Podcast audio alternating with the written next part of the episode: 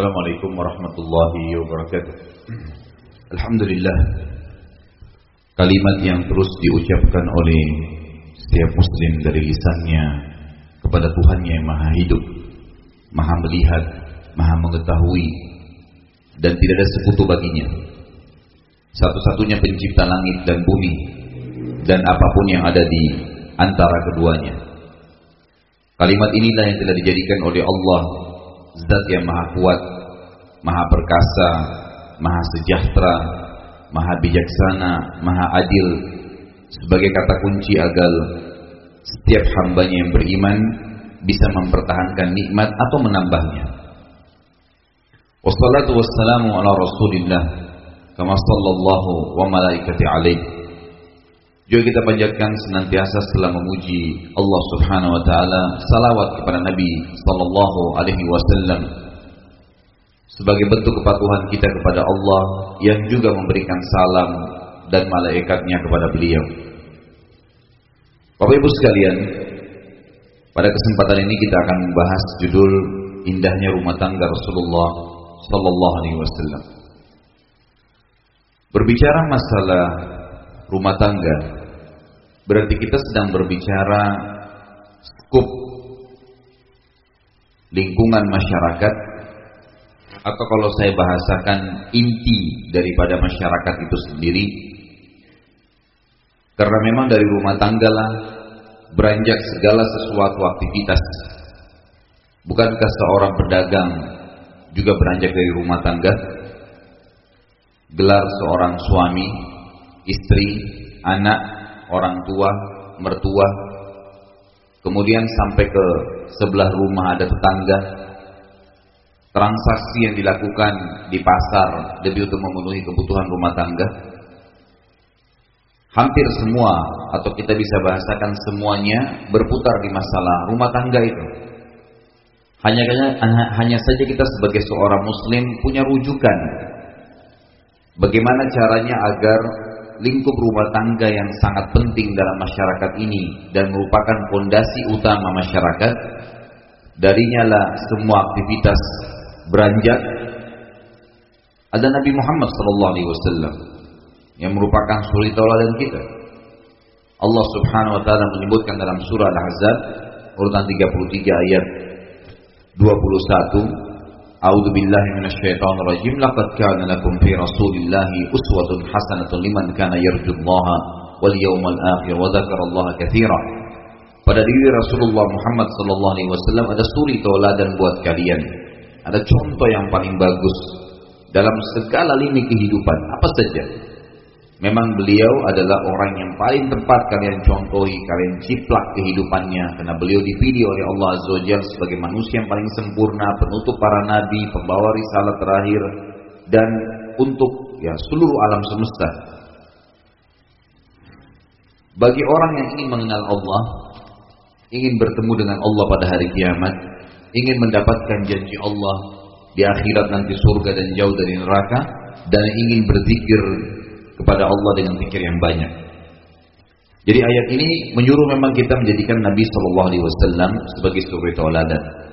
Karena bahasan kita mengikuti rumah tangga Nabi Shallallahu Alaihi Wasallam, maka alangkah baiknya kalau kita memulai dari diri Nabi Shallallahu Alaihi Wasallam. Banyak kaum muslimin pada saat ditanya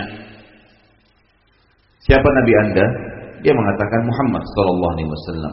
Lebih jauh kita tanya, kira-kira bagaimana ciri fisiknya Nabi Shallallahu Alaihi Wasallam, bagaimana akhlaknya beliau, bagaimana kehidupannya sehari-hari, interaksi dengan istrinya, anaknya, tetangganya, kehidupan sosialnya, bagaimana pada saat berekonomi, bagaimana pada saat berpolitik, bagaimana pada saat berperang dari sisi militer, banyak sekali kaum muslimin yang tidak paham. Minimal sekali kita mulai dengan masalah khalqiyah Dikenal oleh para ulama atau diberikan judul dalam buku-buku hadis dan sirah dikenal dengan istilah Syama'il Muhammadiyah.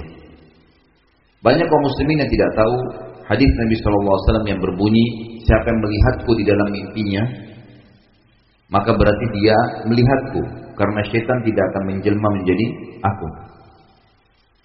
Kasuistiknya di sini berarti orang-orang yang mimpi Nabi Shallallahu Alaihi Wasallam pasti beliau. Hanya saja kata ulama, di sini bukan berarti seseorang itu harus menyembah Nabi Shallallahu Alaihi Wasallam, tidak.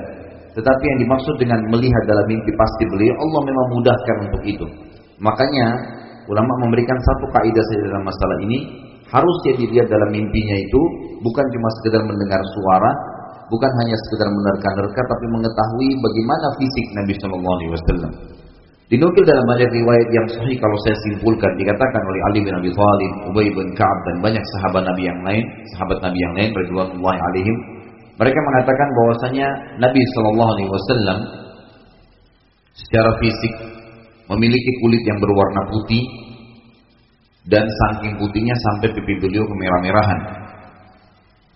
Beliau Shallallahu Alaihi Wasallam memiliki rambut yang hitam, tidak keriting dan juga tidak lurus sekali, tapi berombak yang beliau kadang-kadang biarkan sampai lumma atau jumma, sampai di kuping atau sampai di pundak beliau Shallallahu Alaihi Wasallam. Beliau memiliki alis yang tebal berwarna hitam dan berbentuk seperti busur panah. Dan Nabi Shallallahu Alaihi Wasallam memiliki bola mata yang besar, dipenuhi dengan bulu mata yang lebat, warna putih, bola matanya putih bersih dan hitamnya hitam pekat. Dan sangat jernih. Sampai para sahabat mengatakan kami kalau ingin bercermin di mata Nabi Shallallahu Alaihi Wasallam kami bisa bercermin karena jernihnya. Nabi SAW memiliki hidung yang mancung dan lancip, serta juga memiliki bibir, pipi dan dahi yang setara atau sepadan dengan wajah beliau Shallallahu Alaihi Wasallam yang tidak oval dan juga tidak bulat. Nabi Shallallahu Alaihi Wasallam memiliki pundak yang lebar, dada yang bidang, dan memiliki tubuh yang sangat kekar. Beliau juga memiliki perut yang tersusun seperti batu yang keras, sebagaimana dinukil oleh atau dari sahabat-sahabat Nabi. Ciri fisik beliau jarbu, tidak tinggi sekali, tidak juga pendek. Sebagian ahli hadis mengatakan antara Umar bin Khattab dan Ibnu Mas'ud radhiyallahu anhu. Umar bin Khattab orangnya tinggi besar. Kalau duduk di atas kuda, kirinya kakinya hampir mendekati tanah. Jadi dua meter lebih. Sementara ciri Ibnu Mas'ud adalah kalau dia jalan maka tidak ada beda antara dia dan umumnya sahabat. Artinya ada standarisasi tinggi. Mungkin kalau kita di Asia Tenggara ini 160 cm sekitar begitu. Tapi Nabi Shallallahu Alaihi Wasallam berada di antara dua sahabat ini berarti beliau orangnya tinggi besar dan kekar. Nabi Shallallahu Alaihi Wasallam memiliki jenggot yang lebat sampai di dada beliau Shallallahu Alaihi Wasallam. Ini fisik Nabi secara umum.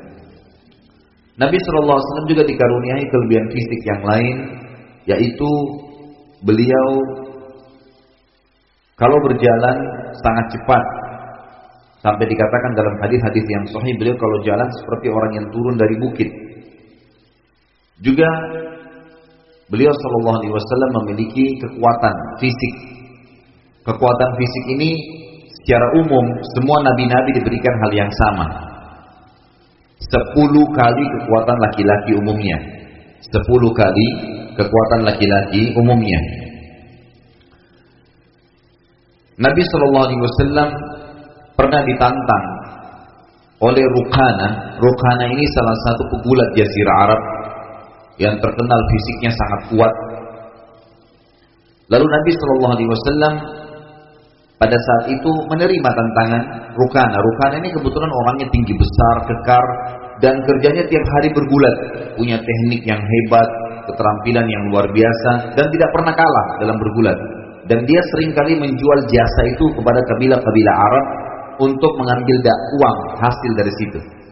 Dia pernah datang ke Mekah suatu hari dan dia berkata kepada orang-orang Mekah, wahai orang-orang Quraisy, maukah kalian membayarku dengan apa yang aku inginkan pada saat aku mempermalukan Muhammad untuk kalian kata mereka tentu saja wahai Rukana kalau kau bisa mempermalukan Muhammad menghinahnya berhasil maka kami akan memberikan apa yang kau mau Rukana spontan pada saat itu menghadap ke arah Nabi Shallallahu Alaihi Wasallam yang kebetulan lagi tawaf dan Rukana duduk di sekitar Darun Nadwa tempat orang-orang Quraisy berkumpul berkatalah Rukana wahai Muhammad, apakah kau mau saya beriman?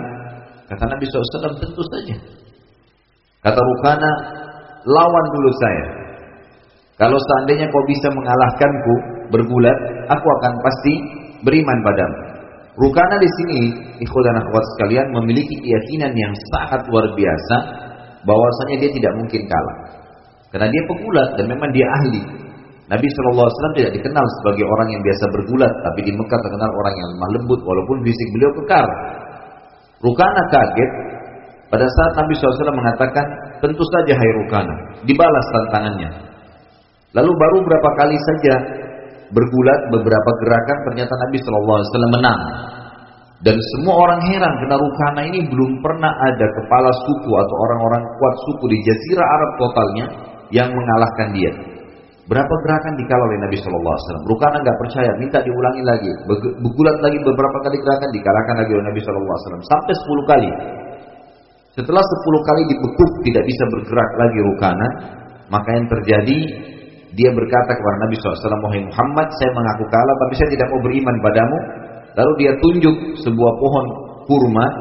Sebenarnya kisah ini berhubungan dengan mujizat Nabi SAW, kesaksian pohon terhadap risalah beliau. Waktu Rukana bilang, saya tidak akan beriman kepada Muhammad sampai pohon ini berbicara. Ditunjuk pohon kurma. Maka Nabi eh, maka terjadilah mujizat Nabi dalam hadis Bukhari disebutkan ini. Maka berkatalah pohon tersebut tiba-tiba mengeluarkan suara asyhadu an la ilaha illallah wa anna muhammad rasulullah. Ternyata pada saat itu pun Rukana tetap tidak beriman. Tapi inti bahasan kita Nabi Shallallahu Alaihi Wasallam diberikan kelebihan fisik. Nabi Shallallahu Alaihi Wasallam sangat gemar dengan kebersihan, kerapian. Disebutkan dalam banyak sekali riwayat. Beliau sangat cinta dan suka dengan minyak wangi. Beliau suka dengan kerapian dan kebersihan. Sampai Ka'ab bin Malik radhiyallahu anhu pernah berkata, satu malam saya pernah melihat ke bulan purnama dan saya temukan bulan purnama itu sangat indah, terang, lagi di pertengahan bulan, nyaman melihatnya. Sampai-sampai saya tidak ingin mengalihkan pandangan saya dari bulan itu karena indahnya. Kebetulan Ka'ab bin Malik ini melihat bulan itu di depan rumah Nabi Shallallahu Alaihi Wasallam. Kebetulan lagi lewat. Kata Ka'ab, tiba-tiba saja Nabi Shallallahu Alaihi Wasallam keluar dari rumahnya menggunakan jubah berwarna merah dan menyisir rambutnya ke belakang karena baru saja mandi. Maka pada saat saya melihat ke Nabi Shallallahu Alaihi Wasallam, saya temukan beliau lebih indah daripada bulan itu. Teman-teman sekalian, ini sebagian kecil dari khalqiannya Nabi SAW secara fisik, secara umum.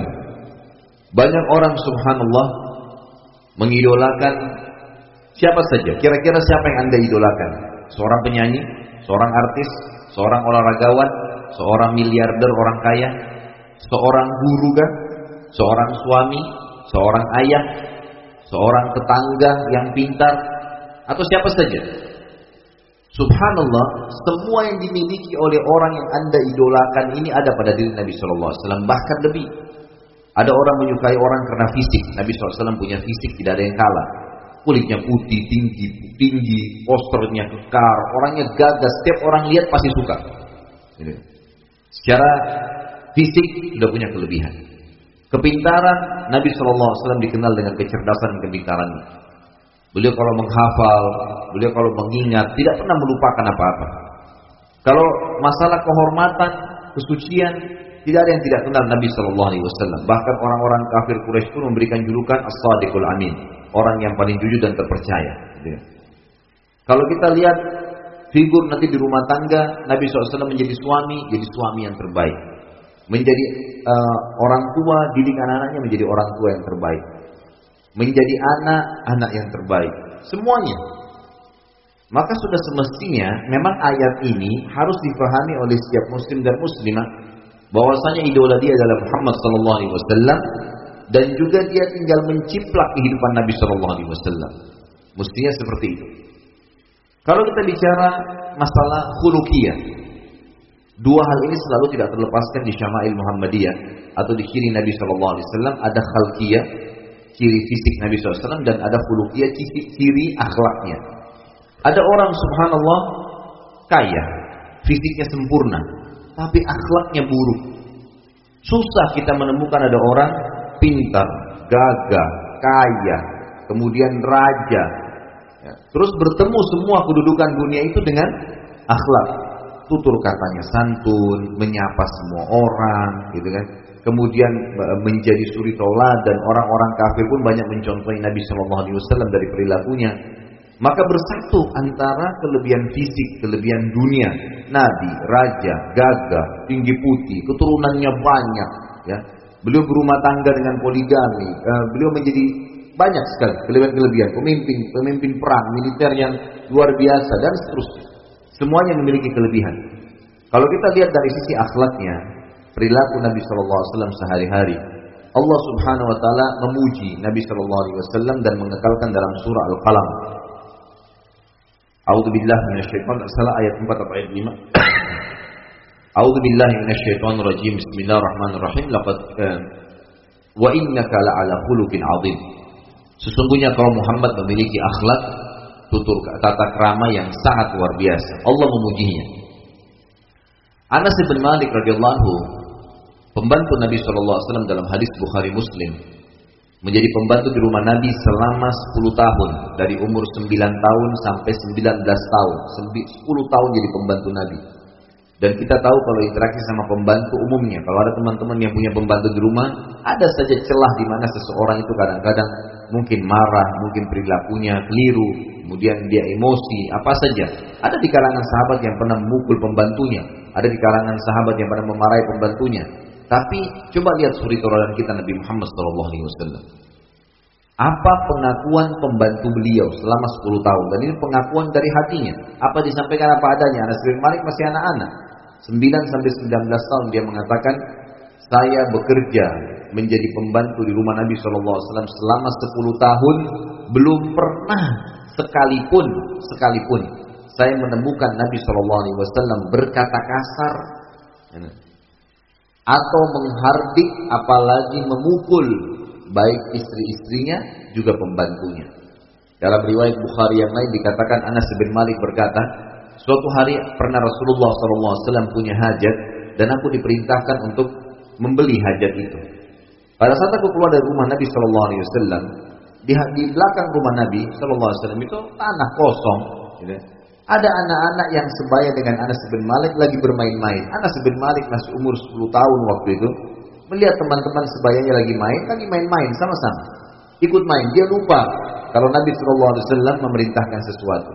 Kata Anas bin Malik, tidak lama kemudian pada saat saya asyik bermain dan saya merupakan hajat Nabi SAW, saya mendengarkan suara dari belakang berkata, Ya Unais, dalam bahasa Arab teman-teman sekalian ada namanya ismu tasdir, memperkecilkan sesuatu. Tujuannya ini sebenarnya untuk memperindah sesuatu itu atau kata panggilan sayang. Seperti misalnya Anas, nama seseorang. Kalau Anda punya anak, Anda berikan nama Anas, lalu Anda ingin memanggil panggilan sayang, Anda bilang Unais. Gitu ya. Kita tahu Aisyah radhiyallahu anha dipanggil uh, dia Aisyah radhiyallahu anha kulitnya putih dan pipinya kemerah-merahan. Sebenarnya wanita yang berwarna merah sesuatu, pakai baju juga kulitnya ada kemerah-merahannya biasanya dikatakan hamra muannatnya, tapi ini dikatakan humairah, diperkecil panggilan sayang dari Nabi Shallallahu alaihi wasallam. Seperti itulah kurang lebih. Bayangkan pembantunya disuruh beli sesuatu dan lupa Nabi SAW tidak memanggil wahai Anas atau teriak-teriak. Nabi masih panggil wahai Unais. Panggilan saya. Tidakkah kau selesaikan dulu hajatku? Baru kemudian kamu bermain. Perhatikan bagaimana Nabi SAW bermuamalah. Tidak diikuti dengan emosi, tidak diikuti dengan perasaan sombong, merasa karena tuan, merasa karena pimpinan perusahaan, merasa karena ketua yayasan, merasa karena dosen, merasa karena guru, merasa karena orang tua, merasa karena suami, merasa karena seorang ibu, lalu kemudian bisa spontan menindas orang lain tidak, saudara. Dalam agama Islam kita harus yakin dan sadari semua yang di alam semesta ini dasar agama kita adalah la ilaha illallah. Tidak ada yang ciptakan, tidak ada yang mengurus, tidak ada yang mengawasin, nggak ada yang memusnahkan kecuali Allah. Semua ini punya Tuhan satu Allah. Kalau ada kucing lewat di depan mata kita lalu kita tendang kucing itu dengan pikiran dasar kita sebagai manusia yang belum paham, menganggap oh kucing dia tidak bakal mengganggu, dia tidak akan berani melawan saya. Saya lebih kuat dari dia. Ini pemahaman yang keliru dalam Islam. Karena kita punya Tuhan Allah dan kucing itu juga punya Tuhan Allah. Kalau kita menendangnya, dia nggak bisa balas, tapi Tuhannya Allah akan membalas kita. Ini pahami. Sehingga seseorang tidak akan berani berbuat kezaliman kepada makhluknya Allah selemah apa pun makhluk itu. Bahkan terbalik. Kata Nabi SAW dalam hadis Bukhari, "Fi kulli kabidin ratabatin ajr." Di setiap denyut kehidupan itu ada pahala. Kalau antum, anda, ukhti, ya, dan akhi, melihat ada seekor semut lewat di depan mata kita, dan kita kebetulan Allah berizinkan melihatnya, berikan dia kesempatan jalan dan jangan diinjak. Karena dia punya Tuhan Allah Subhanahu wa taala. Dengan niat kita membiarkan hewan itu hidup jalan selama dia tidak mengganggu, itu tidak ada masalah, dapat pahala. Bukankah Nabi Sulaiman alaihissalam sudah mencontohkan masalah dalam surah An-Naml? Mau jalan di sebuah lembah ada semut dan semut-semut ini khawatir diinjak oleh Sulaiman. Allah perdengarkan Sulaiman alaihissalam maka Sulaiman tidak jadi menginjaknya. Dan begitulah kita harus menyadari semua punya makhluk. Tidak boleh seseorang karena punya kelebihan, punya kedudukan, harta kata di kelebihannya, kepintaran, kedudukan, kejabatan, kemudian dia tunggangin itu untuk menindas orang lain. Dengan dia lupa konsep dasar asas seorang muslim hidupnya adalah La ilaha illallah. Semua punya Tuhan satu. Gak ada Tuhan yang mengurus, mengawasi kecuali Allah SWT. Dia yang akan menghukum dan mengambil haknya orang yang terzalimi. Ya mungkin tidak. Ini poin dasar yang harus difahami. Nabi kita Muhammad SAW memiliki akhlak yang luar biasa, yang luar biasa. Tidak pernah kata Aisyah dalam hadis Bukhari Muslim, Nabi SAW marah kecuali idan tuhika hurmatillah. Kecuali kalau haknya Allah, hukumnya Allah dilanggar, itu baru beliau marah. Kalau tidak, nggak pernah beliau marah. Ngapain habisin energi marah-marah, ngamuk-ngamuk, banting pintu, lempar barang, nggak ada manfaatnya. Kata Nabi SAW, Laisa sur'atu bil ghadab dalam hadis Bukhari. Bukan keperkasaan kebijaksanaan itu dengan membanting-banting barang dengan suara yang ribut. Walakin sur'atu man malaka nafsu indal ghadab. Tapi orang yang betul-betul gentle, orang yang kuat, orang yang perkasa, ya, orang yang bijaksana, orang yang justru bisa mengontrol emosinya pada saat dia sedang marah. Jadi agama datang menuntun kita. Harus dipahami masalah ini. Nabi SAW memiliki akhlak yang luar biasa. Sampai-sampai pernah ada seorang pendeta Yahudi yang masuk Islam karena akhlak Nabi SAW. Seorang Yahudi pernah Nabi SAW berinteraksi dengannya, pendeta Yahudi, masyhur. Orang ini sudah lama, sudah lama mau masuk Islam. Sudah lama mau masuk Islam. Tapi ternyata subhanallah, dia pernah interaksi dengan Nabi SAW, dipinjam oleh Nabi SAW 20 sak kurma. Kemudian sepakat akan dibayar di waktu tertentu. Sebelum tiba masa pembayaran, Yahudi ini sudah datang ke masjid. Nabi SAW, Nabi lagi duduk bersama dengan para sahabat. Kemudian imamah Nabi SAW di kepala yang dililitkan itu ada kainnya turun, ditaruh di pundak sebelah kiri beliau. Turun dari kanan, taruh sebelah kiri beliau. Yahudi ini masuk ke masjid, kemudian tiba-tiba berdiri di sebelah Nabi SAW. Nabi lagi duduk di lantai, ditarik dari belakang imamah yang sebelah pundak kiri Nabi SAW, ditarik dengan keras hingga leher beliau terjepit. Melihat kejadian tersebut, para sahabat marah, spontan marah, gitu kan. Terutama itu ada Umar bin Khattab di depan, Nabi SAW mengatakannya Rasulullah, izinkan saya menebas lehernya Yahudi ini. Nabi SAW memberikan isyarat supaya semua sahabat tenang dan juga Umar tenang. Apa yang terjadi ikhwas sekalian? Nabi SAW dalam keadaan tercekik bicara sama Yahudi itu. Beliau mengatakan, Hai Yahudi, bukankah ada apa hai Yahudi? Dia bilang, Hai Muhammad bayar utangmu. Kata Nabi SAW, bukankah belum tiba saatnya? Belum tiba waktu yang kita sepakat. Kata Yahudi itu tidak, saya mau kau bayar sekarang. Lalu ditambah dengan kalimat-kalimat yang memancing emosi. Dia bilang kalian Bani Hashim, Bani Muttalib memang suka utang dan tidak mau bayar. Padahal ini belum tiba waktunya. Nabi SAW juga tidak membangkang. Lalu kata Nabi SAW kepada Umar bin Khattab, wahai Umar, pergilah ke Baitul Mal, ke Baitul Mal Muslimin tempat penyimpanan harta, ambilkan 20 sak kurma, bayar 20 sak kurma itu utang saya, dan tambah 20 sak lagi. Umar bin Khattab mengatakan, ya Rasulullah, 20 sak pertama utang anda, 20 sak kedua untuk apa? Kata Nabi SAW, 20 sak kedua hukuman karena kau telah menakut-nakuti dia. Nabi SAW malah menghukum Umar. Di sini bukan karena perilaku Umar yang dianggap karena tegas sama orang kafir lalu salah, bukan itunya. Tapi ulama menanggapi mengatakan selama Nabi SAW masih ada dan Nabi tidak instruksikan sesuatu, para sahabat gak boleh ngambil keputusan. Gitu kan? Jadi Nabi SAW ingin memberikan pelajaran masalah. Lalu Umar pun keluar patuh dengan Nabi SAW ke Baitul Mal. Sampai di Baitul Mal, sampai di Baitul Mal, ikut diikuti oleh orang Yahudi. Ya, nah, Umar menyiapkan 20 sak kurma, waktu sudah disiapin, dia ingin siapin 20 sak yang kedua, tiba-tiba saja pendeta itu mengatakan, ya, orang Yahudi ini bilang, Hai Umar, sebentar, tidak usah tambahin 20 sak lagi tuh. Kata Umar, kenapa? Dia bilang, Umar, apa kau tidak tahu siapa saya? Umar karena emosi, dia bilang, saya tidak mau tahu siapa kamu. Lalu dia bilang, saya Fulan bin Fulan. Namanya masyhur seorang pendeta Yahudi. Tapi saya tidak dapatkan dalam riwayat ini e, namanya dia.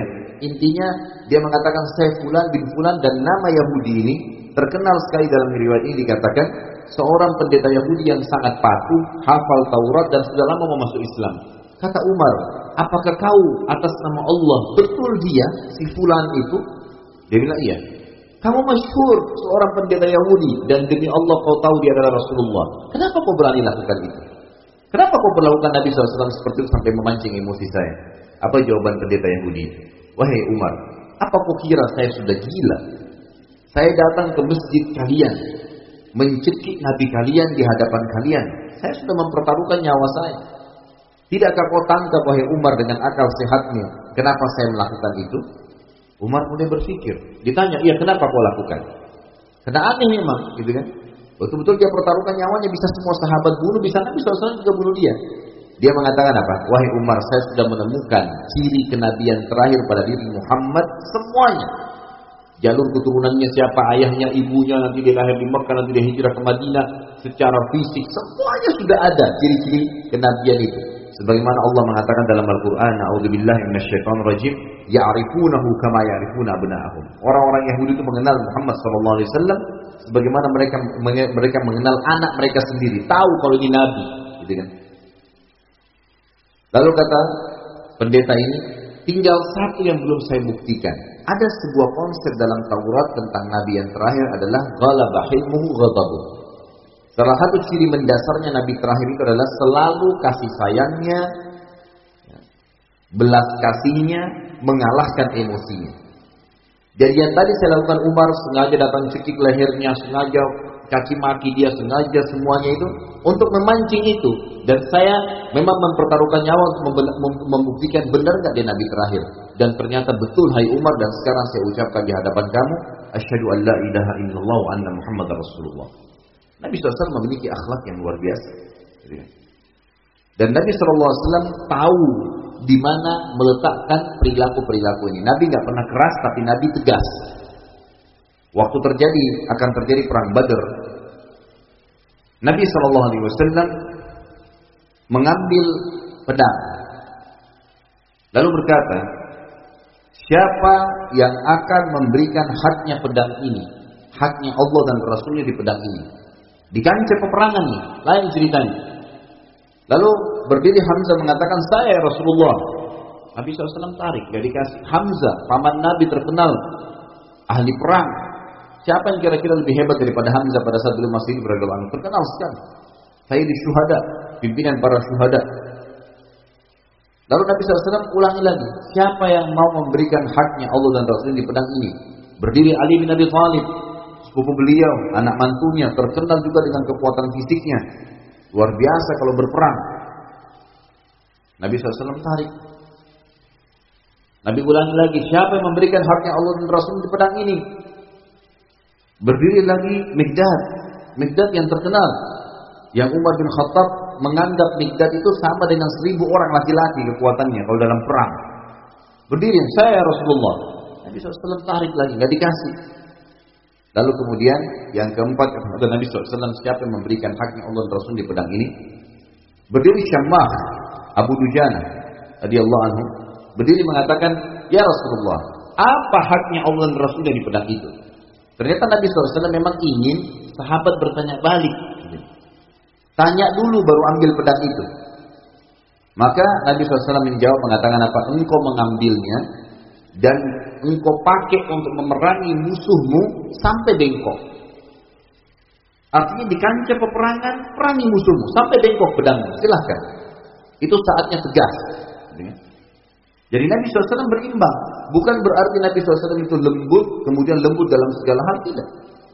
Ada porsinya masing-masing. Dan itu satu hal yang eh, satu bukti bahwasanya beliau sangat bijaksana. Gitu. Sangat bijaksana.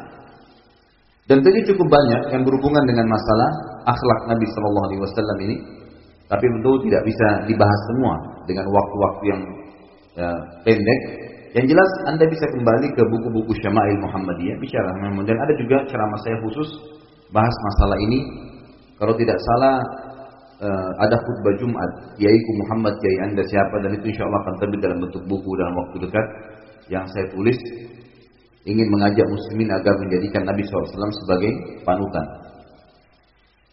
Kita lebih dalam masuk ke masalah atau substansial rumah tangga Nabi SAW. Ikhwah sekalian, saya pada saat ini bukan membahas dalam rumah tangga Nabi SAW tentang hak dan kewajiban. Karena dulu pernah tablik akbar di masjid anda ini, masjid antum ini sudah pernah manajemen rumah tangga Islami. Saya bukan bahas suami harus bagaimana, istri harus bagaimana. Bukan itu yang saya akan bahas. Tapi saya lebih menyentuh poin lain dalam masalah rumah tangga. Bagaimana Nabi SAW membangun pondasi rumah tangganya. Pondasinya, asasnya, awalnya. Nabi SAW membangun seluruh lini kehidupan beliau. Baik secara syahsiyah, kepribadian, ustariyah, secara kekeluargaan, ijtimaiyah, secara sosial, sia-sia secara politik, iktisadiyah secara ekonomi, dan juga harbiyah secara militer. Semua ini beliau bangun di asas fondasi satu kalimat. Kalau antum sudah paham satu kalimat ini dan antum jadikan sebagai fondasi kehidupan dalam rumah tangga, dalam ekonomi, dalam sosial, dalam politik, dalam militer, dalam apa saja, dalam apa saja, saya berani jamin ikhwah-ikhwat sekalian, antum akan sangat mudah mengerjakan perintah Allah, baik itu wajib ataupun sunnah, dan sangat mudah menjauhi larangan Allah, baik itu haram ataupun makruh. Satu kalimat saja. Kalimat inilah ikhwah-ikhwat sekalian yang membuat Nabi Muhammad SAW menyampaikan menanamkannya 13 tahun di muka. 13 tahun itu adalah keyakinan. Asas daripada semuanya dibangun di asas keyakinan. Keyakinan bahwasanya benar Allah Azza wa Jalla itu ada dan la ilaha illallah, tidak ada sekutu baginya. Benar bahwasanya beliau adalah Rasulullah yang diajarkan memang itu bukan karangan dalam beliau, wahyu dari langit. Benar yang telah Allah perintahkan yang dijanjikan dalam setiap amal saleh, wajib ataupun sunnah, dari surga, dari pahala, dari beragam macam fasilitas, itu benar ada dan betul orang yang berbuat kesalahan, kekufuran, kemaksiatan akan dihukum. Dan betul surga itu ada dan neraka itu ada. Diikuti dengan keyakinan ini asasnya. Saya akan angkat contoh-contoh tentang masalah keyakinan orang-orang yang terdekat dengan Nabi Shallallahu Alaihi Wasallam. Yang bisa kita katakan keluarga Nabi memang. Karena kita bahas masalah rumah tangga. Ada contoh dari istri Nabi Shallallahu Alaihi Wasallam. Ada contoh dari mertua beliau dua orang Abu Bakar dan Umar ada contoh dari dua anak mantu beliau Utsman dan Ali radhiyallahu anhum ajma'in. Waktu terjadi kisah if kita mulai dari bagaimana Nabi SAW membangun kepada istri-istri beliau. Kisah if adalah kisah fitnah yang dilontarkan oleh Abdullah bin Ubay bin Salul pimpinan orang munafikin kepada Aisyah Ummul Mukminin radhiyallahu anha pada saat Nabi SAW pulang dari perang Bani Mustalik di tahun 5 Hijriah, Nabi SAW pernah menyerang satu suku di situ karena mereka mau menyerang Madinah, maka disergap oleh Nabi SAW. Lalu kemudian mereka sudah lari semua, nggak ada lagi di tempatnya, hingga tidak terjadi peperangan. Pada saat dalam perjalanan pulang sempat pasukan istirahat sebentar, maka yang terjadi adalah yang terjadi Aisyah radhiyallahu anha keluar dari gerandanya.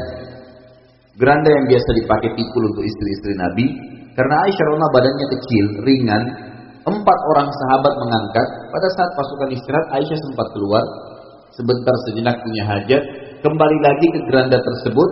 Ternyata waktu dia kembali dia mengingat kalungnya jatuh di tempat tadi dia menyelesaikan hajatnya.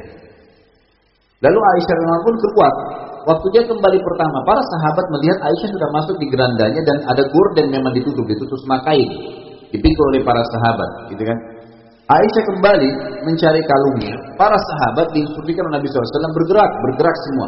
Mereka pikir Aisyah sudah ada di gerandanya dengan hikmah Allah Subhanahu Wa Taala. Naiklah pada saat itu atau diangkatlah geranda tersebut, kemudian jalan semuanya. Mereka pikir Aisyah ada di situ. Begitu Aisyah Allah kembali melihat pasukan sudah pergi. Maka beliau ceritakan dirinya, beliau mengatakan saya pun duduk di atas sebuah batu berharap ada berita dari pasukan yang bersama Nabi SAW. Tapi sudah jalan. Nabi SAW juga tidak tahu. Gitu kan? Tidak ada yang tahu kejadian ini. Ada satu orang sahabat Nabi namanya Safwan radhiyallahu anhu. Safwan ini sahabat Nabi yang mulia terkenal dengan kesolehannya. Karena dia sangat amanah, maka Nabi SAW tugaskan dia mengikuti pasukan dari belakang jauh. Kalau pasukan sudah jalan, dia nyusul pelan-pelan. Mungkin ada jatuh kendi air, mungkin ada jatuh pedang, mungkin ada jatuh perisai. Dia tugasnya mengutin itu. Jadi pasukan sudah jauh, baru dia jalan. Dari kejauhan dia memantau, dari atas gunung, lihat pasukan. Mungkin ada tiba-tiba musuh yang mau menyerang. Jadi dia memang tugasnya itu. Waktu pasukan sudah jalan, Safwan melewati lokasi itu dan melihat ada Aisyah. Kata Aisyah radhiyallahu Safwan mengenal wajahku sebelum ayat hijab turun. Maka dia pun mengetahui kalau itu adalah aku. Maka tidak ada kalimat yang keluar dari mulutnya Safwan kecuali satu kalimat. Dia mengatakan Inna lillahi wa inna ilahi rajiun. Kalimat istirja. Maka Safwan pun mendekatkan tali untanya kepadaku dan aku pun naik ke atasnya dan selama perjalanan demi Allah tidak satu kalimat pun keluar dari mulutku wala mulutnya Safwan. Nggak ngomong, Safwan nggak bilang kenapa wahai umul mukminin kau terlambat, kenapa kau sendirian, nggak ditanya, nggak ada tanya satu kalimat pun. Aisyah pun tidak tanya, tidak bilang terima kasih wahai Safwan, nggak ada ngomong, jalan saja. Dua-dua menjaga keimanannya, jalan. Ternyata pasukan yang bersama Nabi SAW istirahat lagi di sebuah tempat sebelum kota Madinah.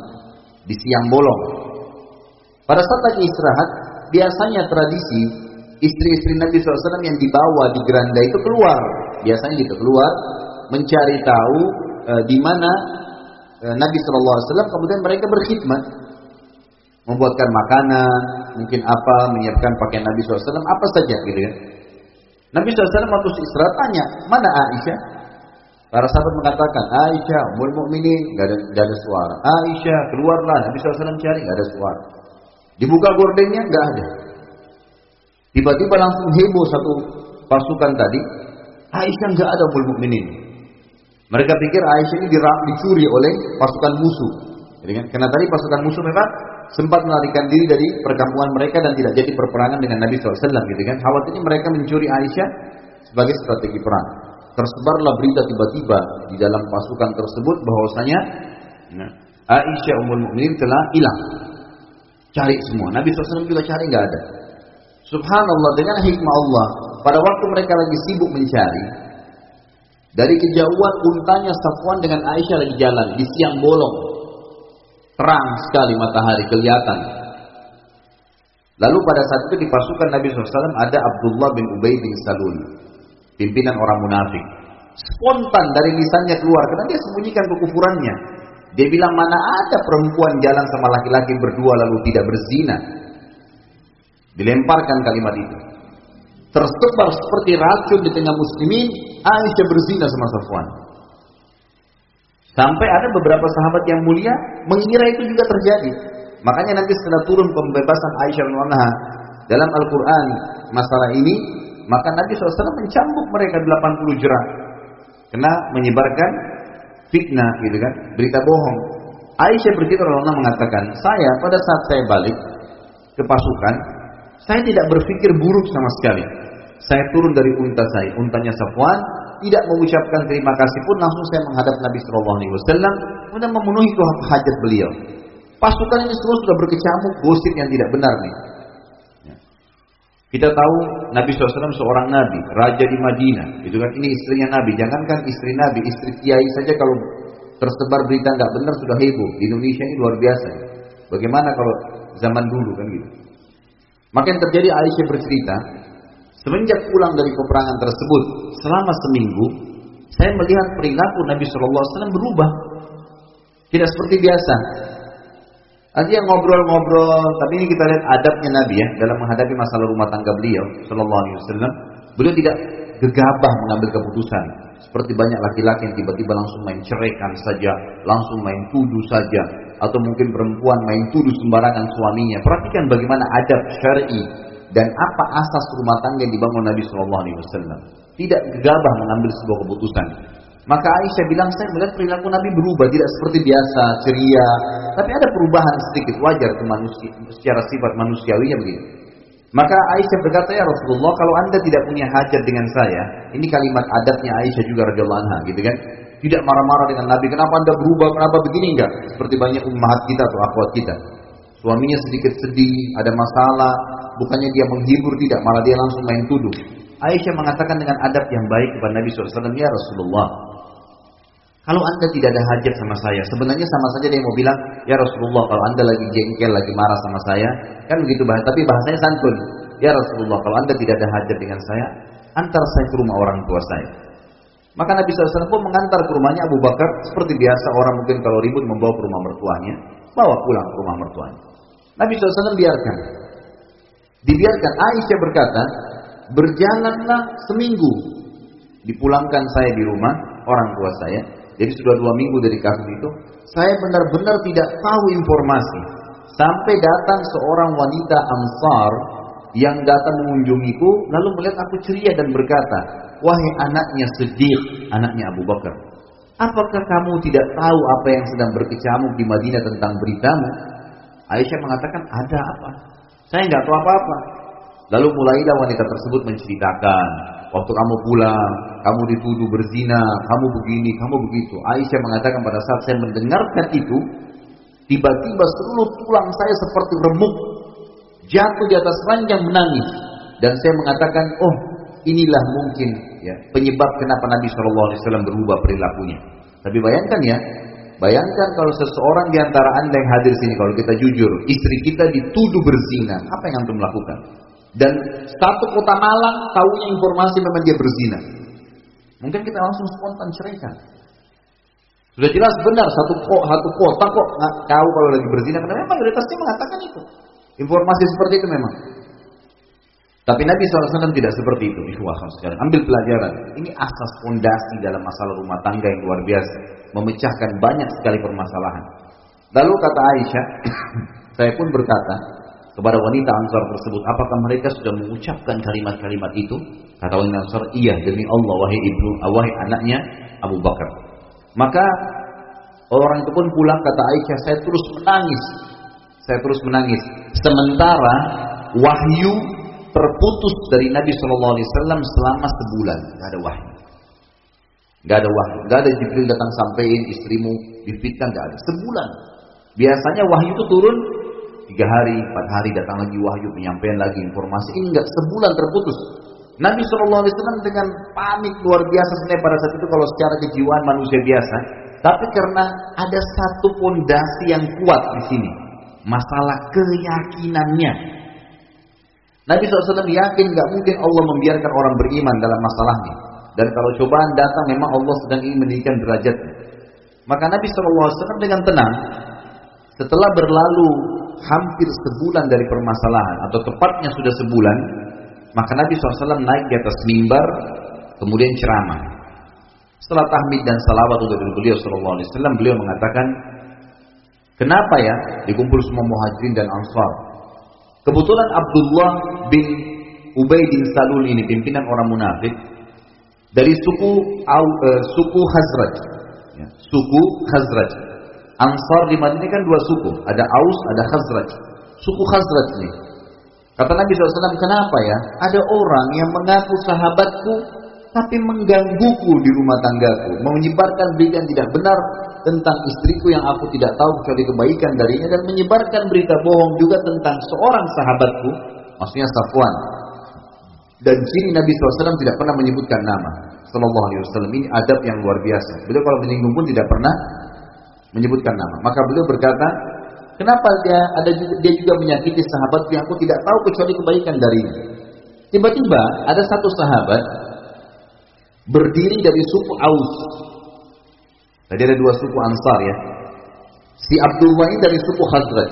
Kata si Aus ini dari suku Aus, ya Rasulullah, kami tahu siapa yang menyebarkan berita itu. Kalau anda mau, perintahkan saja kami tebas lehernya ya Rasulullah. Dengan tegas, sahabat juga sudah bingung nih, sebulan gosip ini, nggak ada wahyu turun, ini benar atau tidak, tiap hari makin memanas, kita tahu patah kan. Kalau kau titik emas pada seseorang, pastikan emas itu tidak akan bertambah, tapi mungkin bisa berkurang. Tapi kalau kalau kau titik kata-kata, pastikan kata-kata itu akan bertambah dan tidak mungkin bisa berkurang. Hari ini kita lempar satu cerita, besok atau satu bulan lagi ceritanya sudah jadi sepuluh cerita tuh. Ini sebulan, satu hari yang luar biasa. Sebulan. Maka Nabi Shallallahu Alaihi Wasallam waktu mendengarkan kalimat tersebut terdiam. Ada satu orang dari suku Hazraj, gitu kan, mengangkat suara mengatakan kepada orang Aus ini, sahabat juga, demi Allah, kau tidak ucapkan kalimat itu untuk menebas lehernya kecuali karena kau tahu dari sukuku. Kalau kalau dari sukumu, dari Aus, gak mungkin kamu lakukan itu. Berdiri lagi satu orang dari Aus. Demi Allah ditunjuk si Hazraj ini. Kau membelanya karena dari sukumu. Kalau Rasulullah suruh kami tebas, kami tebas lehernya. Ribut di antara sahabat.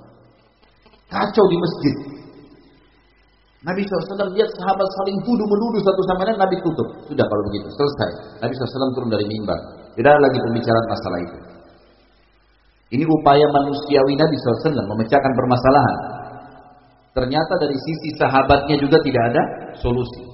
Lalu beliau mengambil keputusan yang terakhir final menanyakan langsung kepada istrinya Aisyah radhiyallahu anha. Datanglah Nabi SAW ke rumah Aisyah radhiyallahu anha setelah memberikan salam, lalu mendekati Nabi mendekati Aisyah. Perhatikan, ini yang saya bilang asas daripada fondasi segala kehidupan Nabi Shallallahu Alaihi Wasallam secara pribadi, secara kekeluargaan, secara ekonomi, sosial, politik, kemiliteran adalah keyakinan. Beliau mengatakan wahai Aisyah, kalau seandainya kau benar melakukannya, maka beristighfarlah kepada Allah karena Allah Tuhanmu pasti Maha Pengampun. Ini istrinya dituduh satu kota Madinah tahu sedang terjadi perzinahan. Tidak ada wahyu yang turun. Nabi Shallallahu Alaihi Wasallam karena belum memastikan berita itu sendiri, tidak ada kepastian, tidak ada saksi. Beliau tidak ikut ikutan. Beliau malah menuntun istrinya, kalau kau benar melakukan, maka beristighfar kepada Allah karena pasti Allah Maha Pengampun. Diberikan keyakinan di sini. Pasti Allah Maha Pengampun. Tidak usah khawatir. Tetapi wahai Aisyah, kalau kau tidak melakukannya demi zat yang ubun-ubunku dalam genggamannya, pasti Allah akan turunkan pembebasanmu dari langit. Jadi penanaman apa di sini? Akidah, keyakinan. Bagaimana hai Aisyah nggak usah ragu, kau mau difitnah dengan seluruh dunia pun nggak ada masalah. Yakinlah kalau kau benar di jalan kebenaran walaupun seluruh dunia ini benci dengan kamu tetap kamu istiqamah. Keyakinan ini yang dibangun. Maka Aisyah berkata radhiyallahu pada saat saya mendengar Rasulullah Wasallam mengatakan, kalau seandainya kau melakukan istighfarlah, tiba-tiba kekuatan tubuhku kembali, lalu aku loncat dari ranjang dan aku berkata, ya Rasulullah, apakah anda juga sudah terpengaruh dengan berita itu? Maka Rasulullah SAW diam, karena memang tidak tahu. Perhatikan, Nabi di sini tidak pernah menanggapi dengan emosional, sedang ingin memecahkan masalah dengan cara baik. Maka Aisyah balik ke Abu Bakar mengatakan, Ya abata, ajib Rasulullah Sallallahu Alaihi Wasallam. Wahai ayahku, jawab Rasulullah SAW. Maksudnya kamu tahu tentang saya kan? Saya anakmu, kenapa kamu nggak bela? Coba sampaikan. Kata Abu Bakar, wahai anakku, demi Allah saya tidak tahu harus jawab apa Rasulullah. Saya juga nggak tahu benar atau enggak di beritanya.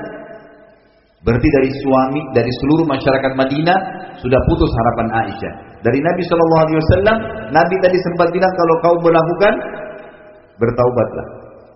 Ayahnya Abu Bakar nggak bisa bela. Tinggal satu orang, ibunya.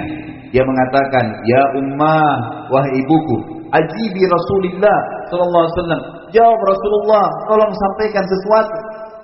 Ternyata jawaban ibunya sama. Apa jawabannya? Wahai anakku saya tidak tahu harus jawab apa Rasulullah SAW. Artinya saya juga tidak tahu mau bilang apa. Benar atau tidaknya saya nggak tahu. Kalau saya bilang kamu ternyata kamu salah, saya akan kena hukuman. Kalau saya menuduh kamu, saya tidak punya bukti. Kata Aisyah pada saat saya tahu, perhatikan muncul di sini masalah asas keyakinan kepada Allah Azza yang selalu Nabi SAW tanamkan. Kata Aisyah mana pada saat saya tahu tidak ada lagi orang yang bisa mendukungku, maka aku berkata kepada mereka, demi Allah, kata Aisyah, saya tidak akan bertobat dari dosa ini karena saya tidak melakukannya. Bukan tidak mau tobat dari dosa kalau melakukan tidak, karena saya tidak melakukannya dan saya hanya mengucapkan kepada kalian apa yang diucapkan oleh Yakub alaihissalam pada saat Yakub berkata, ya innama ashku basti wa huzni ila Allah pada saat Yusuf hilang. Saya cuma keluhkan kesedihanku dan masalahku kepada Allah. Saya hanya ucapkan itu. Lalu kata Aisyah, anha aku pun jatuh di atas ranjang, menangis dan tidak tahu lagi harus buat apa, pasrah kepada Allah Azza Tapi saya sangat yakin, kata Aisyah begitu ya. Saya sangat yakin Allah akan bersama dengan saya dan menurunkan ayat untuk membela Ternyata kata Aisyah radhiyallahu baru saja saya berkata itu dalam hatiku, tiba-tiba Rasulullah SAW menyudut di rumah kami. Kemudian beliau duduk seperti biasa kalau wahyu sedang turun. Lalu beliau menghadap ke arahku dan berkata, "Terimalah berita gembira wahai Aisyah, Allah telah menurunkan ya bara'atuki pembebasanmu dari langit." Maka turunlah ayat tersebut membela ya, Aisyah anha dan akhirnya seluruh sahabat yang terlibat menuduh semuanya dicambuk 80 jerah. Apa yang kita bisa ambil dari kisah ini? Bagaimana Nabi SAW memberikan penanaman keyakinan kepada keluarganya, pribadi beliau, anak istrinya, gitu kan? Dan bagaimana Aisyah memang tertanam betul dalam jiwanya masalah itu sampai dia begitu yakin dalam posisi pun terdesak semuanya dikembalikan kepada Allah Subhanahu wa taala. Apa hikmah dari kisah if? Allah SWT ingin meninggikan derajat Aisyah. Tidak ada masjid, mimbar, dai, ulama yang memang berpegang pada sunnah Nabi SAW kecuali akan menyampaikan tentang pembebasan Aisyah sampai hari kiamat anha. Disebutkan nama-namanya di semua masjid. Setiap terlintas tentang kisah if, kisah tentang perang ya, Bani Mustalik pasti terlintas tentang Aisyah anha dan di di situ selalu dibebaskan Aisyah dari perzinahan ini. Tapi di sini yang kita ambil pelajaran bagaimana keyakinan yang ditanamkan oleh Nabi Shallallahu Alaihi Wasallam. Coba kita lihat kalau di luar istrinya, mertua Nabi Shallallahu Alaihi Wasallam, siapa yang tidak kenal dengan Abu Bakar? Bagaimana Nabi SAW tanamkan pondasi keyakinan ini yang luar biasa. Sampai kata Nabi SAW, Lawuzina iman Abi Bakar fi kifah, wawuzina iman hadir ummah fi kifah, la rajah iman Abi Bakar. Kalau seandainya keyakinan dan keimanannya Abu Bakar ditimbang di sebuah timbangan, lalu keyakinan dan keimanan seluruh umat ini, semua sahabat, semua tabi'in, semua orang-orang yang sudah meninggal dari kaum muslimin, semua yang masih hidup, semua yang belum lahir, seluruh umat ini ditimbang keyakinannya dan keimanannya kepada Allah di timbangan yang sebelah tetap la rajah iman Abi Bakar. Keyakinan dan keimanan Abu Bakar pasti lebih berat. Bayangkan semua yang kita di masjid ini bukan cuma di sini satu kota Malang satu Indonesia seluruh dunia semua sahabat tabiin yang sudah meninggal yang masih hidup sekarang orang-orang yang belum lahir semuanya kita belum bisa ada apa-apa dengan imannya Abu Bakar seperti apa sih keyakinan Abu Bakar coba kita ambil pelajaran bagaimana pondasi itu berhasil tertanamkan dari Nabi Shallallahu Alaihi Wasallam. Kisah Isra Mi'raj yang masyhur. Enggak ada yang tidak kenal kisahnya dari kaum muslimin.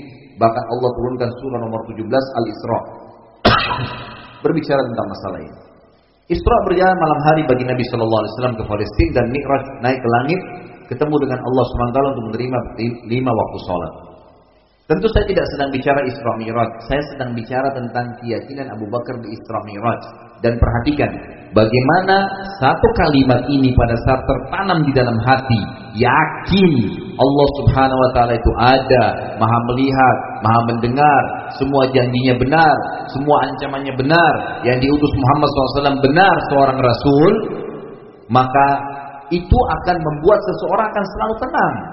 Abu Bakar bisa dengan kalimat ini membalik nanti keadaan satu kota Mekah ragu tentang Isra Mi'raj. Bahkan orang kafir mengkafirkan, sahabat sempat ragu. Dibalik oleh Abu Bakar dengan keyakinannya, satu kota Mekah percaya Isra Mi'raj, walaupun yang kafir. Satu kota Mekah semua kembali percaya. Bagaimana bisa? Kita lihat bagaimana Abu Bakar radhiyallahu yang luar biasa. Dalam hadis Bukhari disebutkan waktu Nabi Shallallahu Alaihi Wasallam beliau bersabda tentunya, waktu saya balik dari Isra dan Mi'raj di pagi hari, karena malam hari jalan, pulang besok pagi setelah terbit matahari. Setelah matahari terbit, saya pun duduk menghadap Ka'bah, kata Nabi SAW, lalu merenungi kejadian semalam. Kejadian yang spektakuler, yang tidak pernah terjadi bagi siapa pun. Nabi-nabi yang bukan manusia biasa. Sebelum dan sesudah beliau tentunya. Nggak mungkin terjadi. Lalu beliau bilang, tiba-tiba di sebelah saya lewat Fir'aunnya umat ini. Siapa dia? Abu Jahal yang diberikan julukan oleh orang-orang Mekah Abu Hakam. Maksudnya orang yang bijaksana. Tapi kita disuruh berikan nama dia Abu Jahal. Orang yang bodoh luar biasa. Karena dia waktu itu Raja Mekah. Kalau dia beriman, satu kota Mekah beriman. Bayangkan. Kalau karena dia kufur, dia yang banyak menolak dakwah Nabi SAW padahal dia tahu kebenaran, maka banyak orang yang kufur gara-gara dia. Dia masuk neraka, dia juga menimpa atau mengambil dosanya orang-orang yang diajak untuk kufur dengan bisaran Nabi Muhammad Sallallahu Alaihi Wasallam. Padahal dia tahu loh, dia tahu, gitu kan? Ingatkan saya kembali nanti kisah Isra Mi'raj. Salah satu bukti Abu Jahal tahu tentang kebenaran bicara Nabi Muhammad SAW adalah riwayat Bukhari, di mana dia sama Abu Sufyan pernah sama-sama malam hari mendengarkan ya, ayat Al-Quran di rumah Nabi SAW. Dengar, diam-diam, subuh pada saat pulang ketemu. Lalu Abu Sufyan bilang, Abu Jahal bilang, kenapa kau di sini? Dia bilang, saya dengar apa yang Muhammad baca. Kata Abu saya juga dengar. Baik kita janjian, nggak boleh ulangin ya. Baik, nggak usah ulangi. Tentu mereka itu tiga orang ya. Ada satu orang saya lupa namanya. Tapi yang jelas pada saat itu terulang lagi malam kedua. Mereka pikir satu sama lain tidak saling tahu. Mereka janjian lagi paginya nggak usah ulangin. Hari ketiga terulang lagi. Maka yang satu orang ini berkata kepada Abu Sufyan, wah ya Abu Sufyan, kita sudah tiga hari melakukan hal yang sama. Bagaimana menurutmu tentang Muhammad dan apa yang dia baca? Kata Abu Sufyan, tentu dia dengan izin Allah sudah jadi sahabat, sempat masuk Islam berasal kota Mekah radhiyallahu anhu. Tapi jelas waktu itu kata dia, saya tahu apa yang Muhammad baca dan saya tahu juga itu kebenaran karena ada yang saya paham, ada yang saya tidak paham, tapi semuanya kebaikan. Lalu kata orang ini saya akan datangi Abu Hakam, ditanya Abu Jahal, wahai Abu Hakam, bagaimana pendapatmu tentang Muhammad dan apa yang dia baca? Maka Abu Jahal berkata di depan temannya dua orang ini, setelah tundukkan kepala dia naikkan kepalanya lagi dalam hadis ini dikatakan lalu dia bilang, "Demi Allah, saya tahu Muhammad benar dan apa yang dibacakan benar." Kata Abu Sufyan, lalu kenapa kau tidak jadi pengikutnya? Artinya kau raja kami, kalau kau beriman, kami beriman semua. Kata Abu Jahal apa? Alasannya cuma fanatisme bodoh saja. Ini sebabnya kenapa dikasih julukan Abu Jahal. Dia bilang, dari dulu suku aku dan sukunya Muhammad bersaing. Kalau sukunya Muhammad memberikan makanan jemaah haji, saya suku saya juga memberikan makanan jemaah haji. Memberikan pakaian saya juga ikut pegang. Mereka ngurus Ka'bah, kami juga urus Ka'bah. Apa apa saja bersaing. Sehari buat kami, sehari buat mereka. Artinya selalu sama-sama. Sekarang dari suku Muhammad keluar nabi. Di sukuku tidak ada nabi. Kalau aku beriman berarti akhirnya sukuku dikalahkan. Hanya karena masalah kebodohan ini nggak jadi beriman. Kembali kepada kisah tadi Isra Mi'raj. Abu Jahal pun akhirnya melihat Nabi Shallallahu Alaihi Wasallam waktu itu duduk lalu dia bilang, Hai Muhammad, ada apa dengan kamu? Kenapa kamu melongo-longo seperti inilah kalau bahasa kita? Nabi Shallallahu Alaihi Wasallam dengan polosnya menceritakan, telah datang kepada saya semalam malaikat Jibril, kemudian membawa burak, burak itu kuda bersayap, badannya warna putih, kulitnya putih, saya naiki, saya tunggangin atasnya, kemudian di mana pun mata saya melihat sebuah tempat, di mana pun matanya melihat tempat, maka kakinya sudah sampai di sana. Kemudian tiba di Palestina, lalu kemudian saya ikat tali kekangannya, saya masuk ke masjid, lalu saya imami ruh-ruhnya para nabi. Ini sesuatu yang sulit sekali gitu kan. Tapi terjadi, Nabi SAW ceritakan. lalu kemudian saya mi'raj ke langit, gitu kan?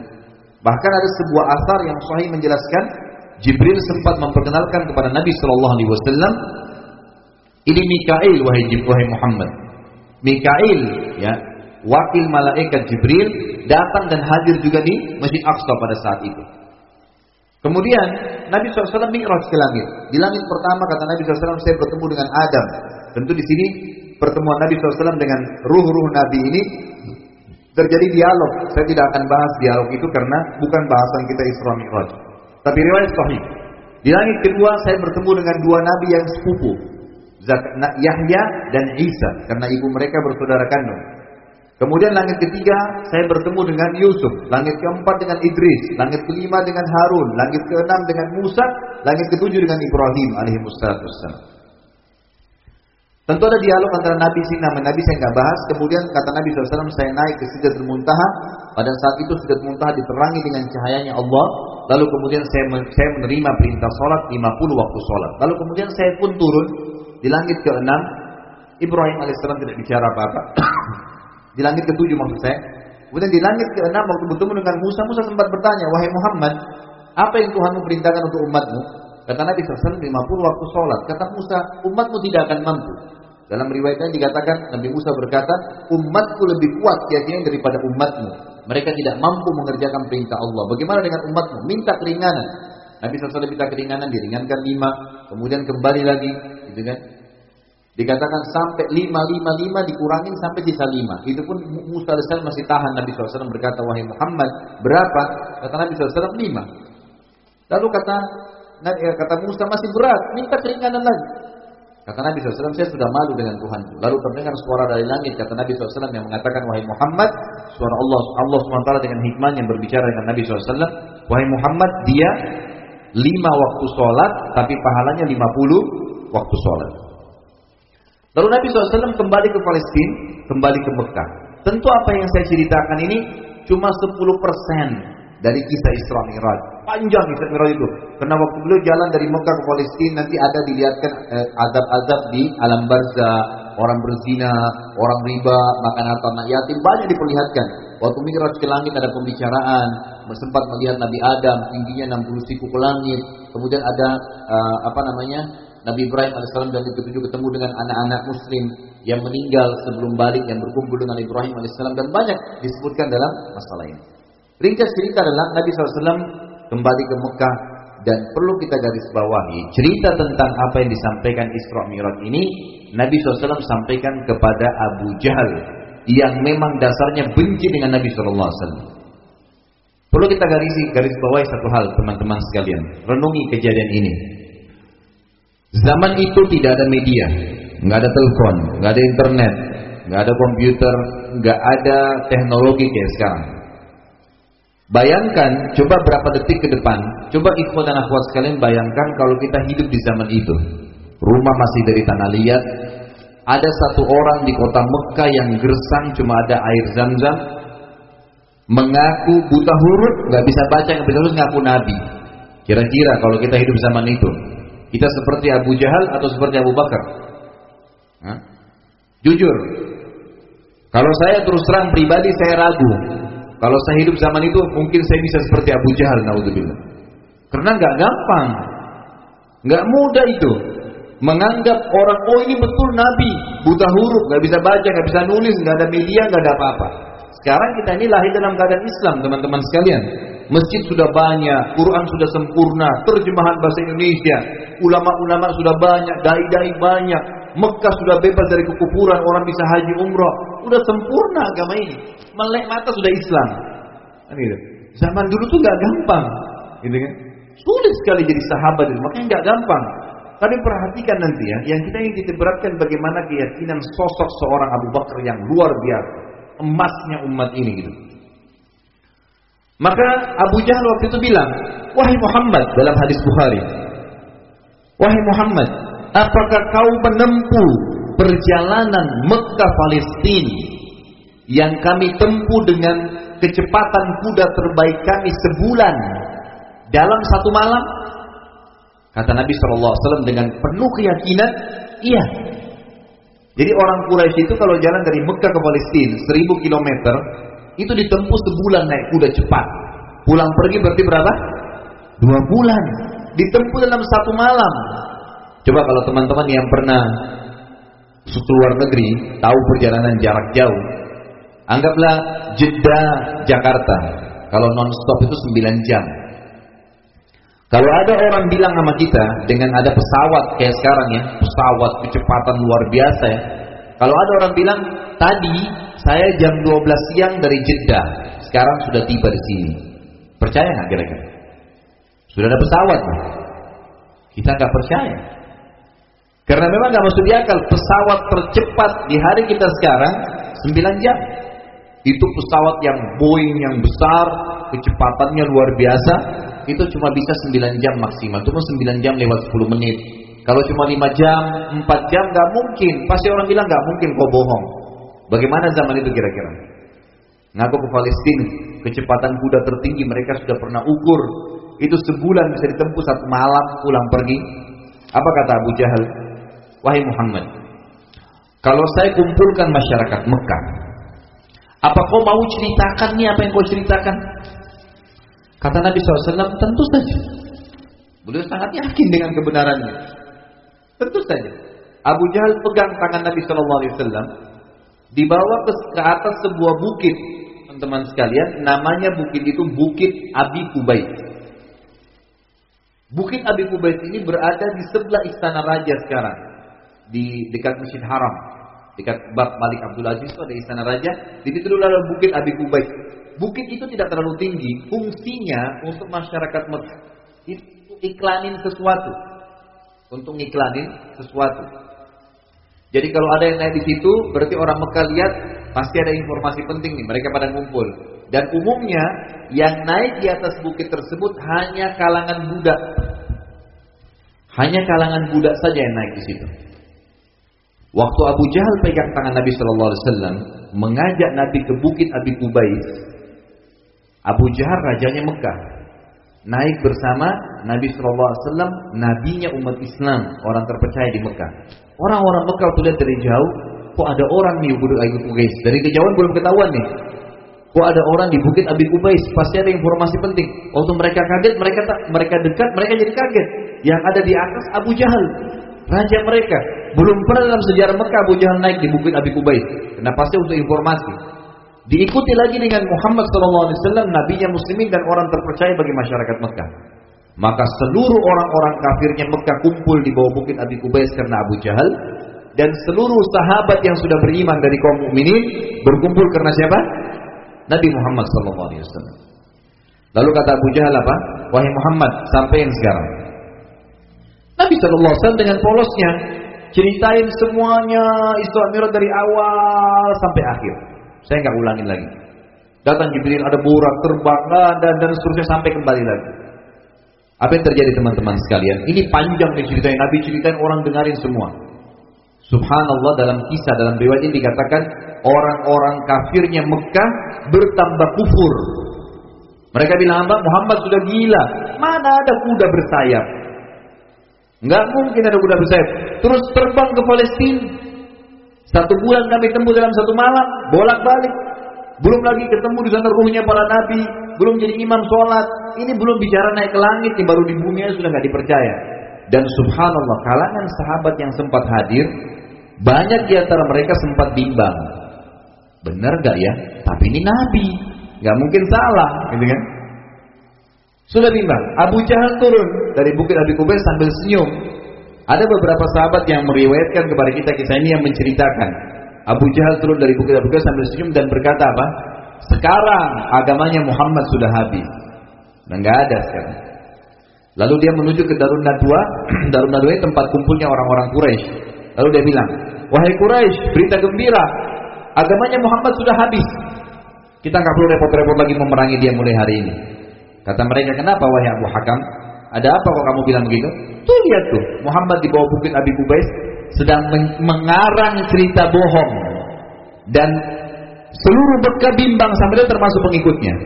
Muhammad berkata, Lalu Abu Jahal ini tanpa sadar jemaah sekalian menceritakan tentang Isra Mi'raj lengkap kepada teman-temannya. Muhammad berkata begini, begini, begini, begini ceritain semuanya sampai habis. Teman-temannya pun umumnya ragu. Kayaknya sih bohong Muhammad ini nggak mungkin ada kuda bersayap dan seterusnya. Maka terjadi, ikhwan dan akhwat sekalian, pada saat itu Abu Jahal bilang, ada satu orang, tinggal satu orang dari pengikut Muhammad dan itu mertuanya Nabi kan tentunya. Nanti akan jadi pertua Nabi Abu Bakar dan sahabat dekat Nabi SAW. Dia berkata, tinggal satu orang, Abu Bakar. Kalau Abu Bakar bisa kalian rusak keyakinannya tentang Muhammad, maka selesai agamanya Muhammad. Udah nggak ada. Artinya ini yang lain ini saya nggak ragu dengan mereka. Pasti mereka kufur juga. Maka Abu Jahal dengan teman-temannya beberapa orang Quraisy ramai-ramai ke kebunnya Abu Bakar yang waktu itu Abu Bakar lagi ada di kebunnya di luar kota Mekah. Sahabat-sahabat Nabi yang sempat melihat Abu Jahal turun dari dari bukit Abi Kubais dan mengikuti kedatangan dua dengar, oh ternyata Abu Jahal sama teman-temannya mau ke kebunnya Abu Bakar nih. Mereka juga mau tahu Abu Bakar bilang apa nih. Karena semua orang yang hadir tadi bimbang, benar nggak ya, gitu kan? Akhirnya mereka semua rame-rame menuju ke kebunnya Abu Bakar. Tiba di kebun Abu Bakar, Abu Jahal dengan sombong teriak-teriak dari luar mengatakan, wahai Abu Bakar keluarlah.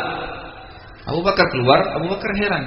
Pertama kali kebunnya didatangi oleh tokoh-tokoh Quraisy yang kafir dan pertama kali dalam sejarah Mekah orang kafir sama orang beriman jalan sama-sama. Nggak pernah terjadi. Gitu kan? Kata Abu Bakar, ada apa wahai Abu Jahal? Abu Jahal bilang dengan sombong, dengan yakinnya dia, dia mengatakan teman Muhammad sudah gila.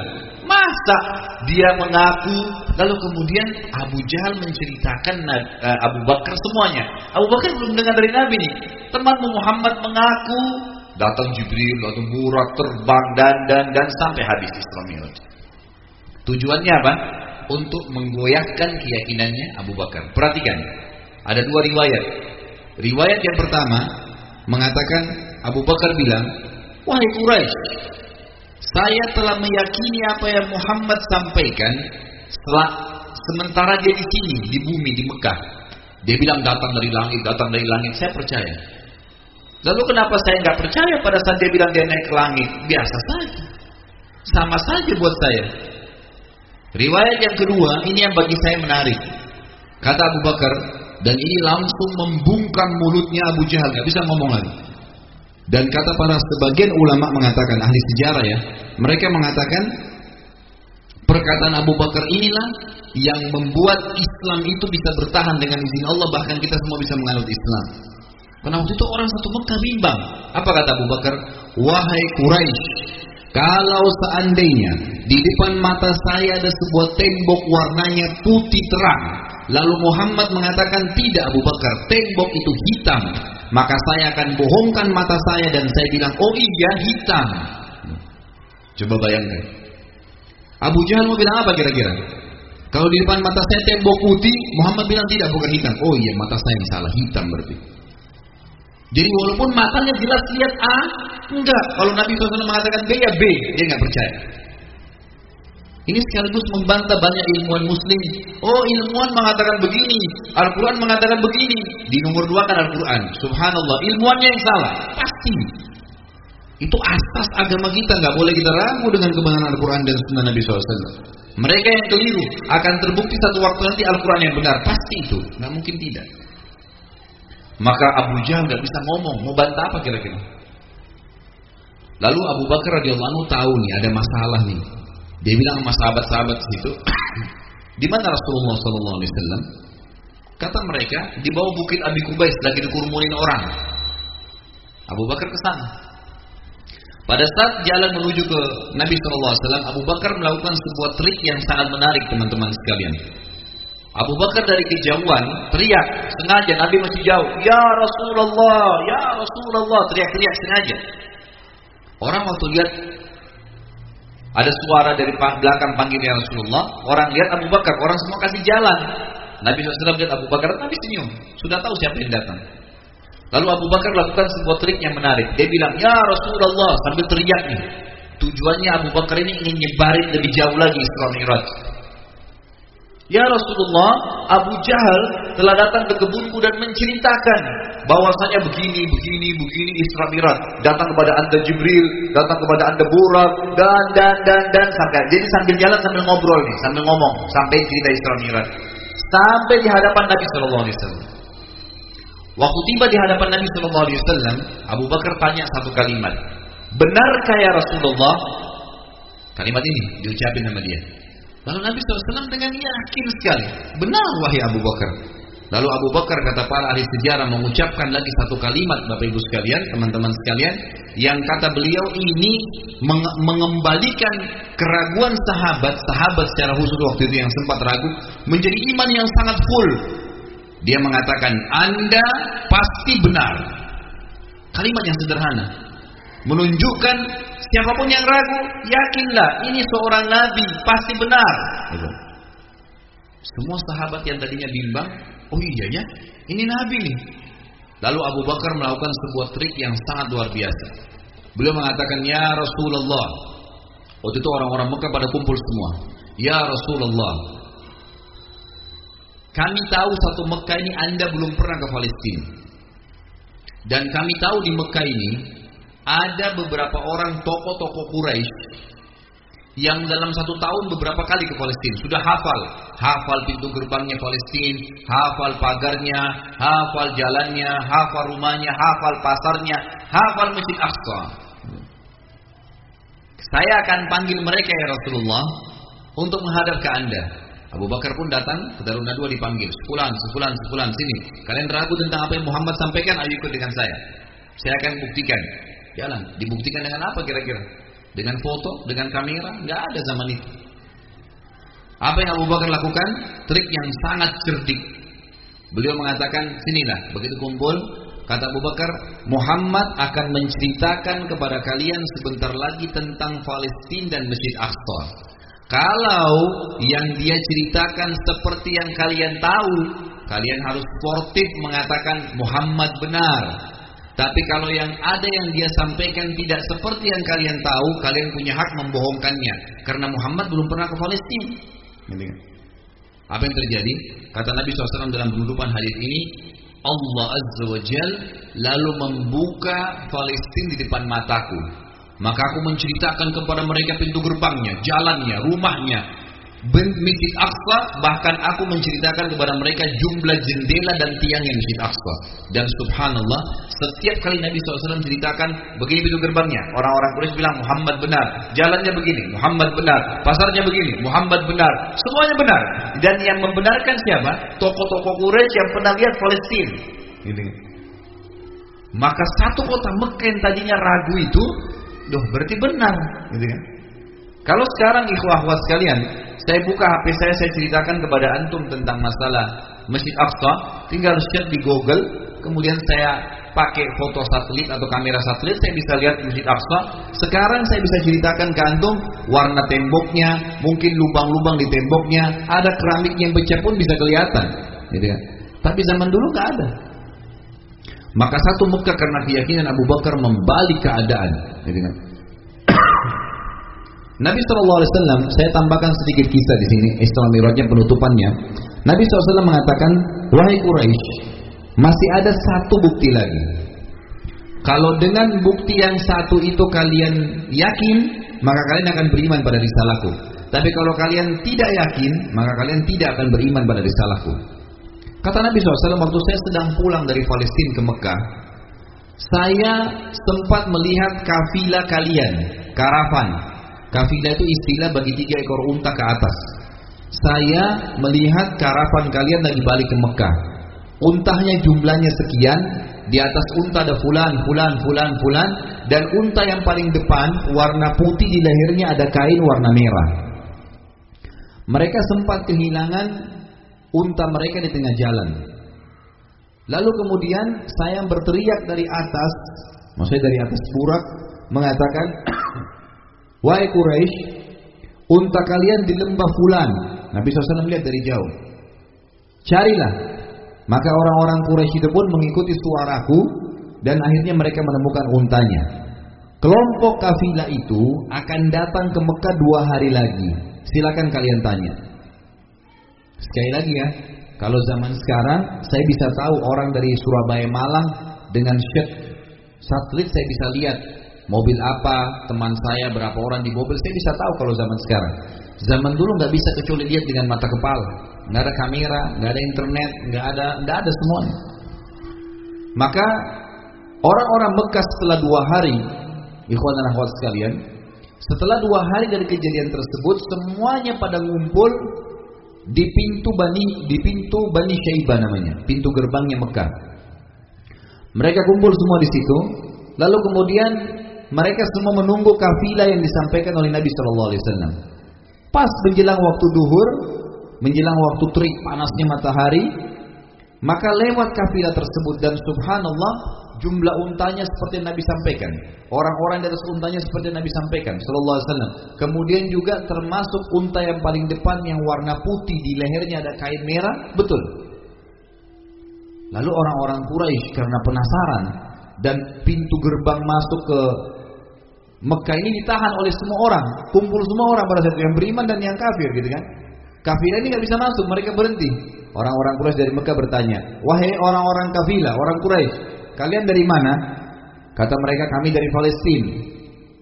Kata orang-orang Quraisy Mekah, apakah kalian sempat kehilangan unta di tengah jalan? Kata mereka iya. Kata orang-orang Quraisy Mekah, lalu apa yang kalian lakukan? Kata mereka kami mendengarkan suara, gitu kan? Yang mengatakan wahai Quraisy, unta kalian di lembah fulan.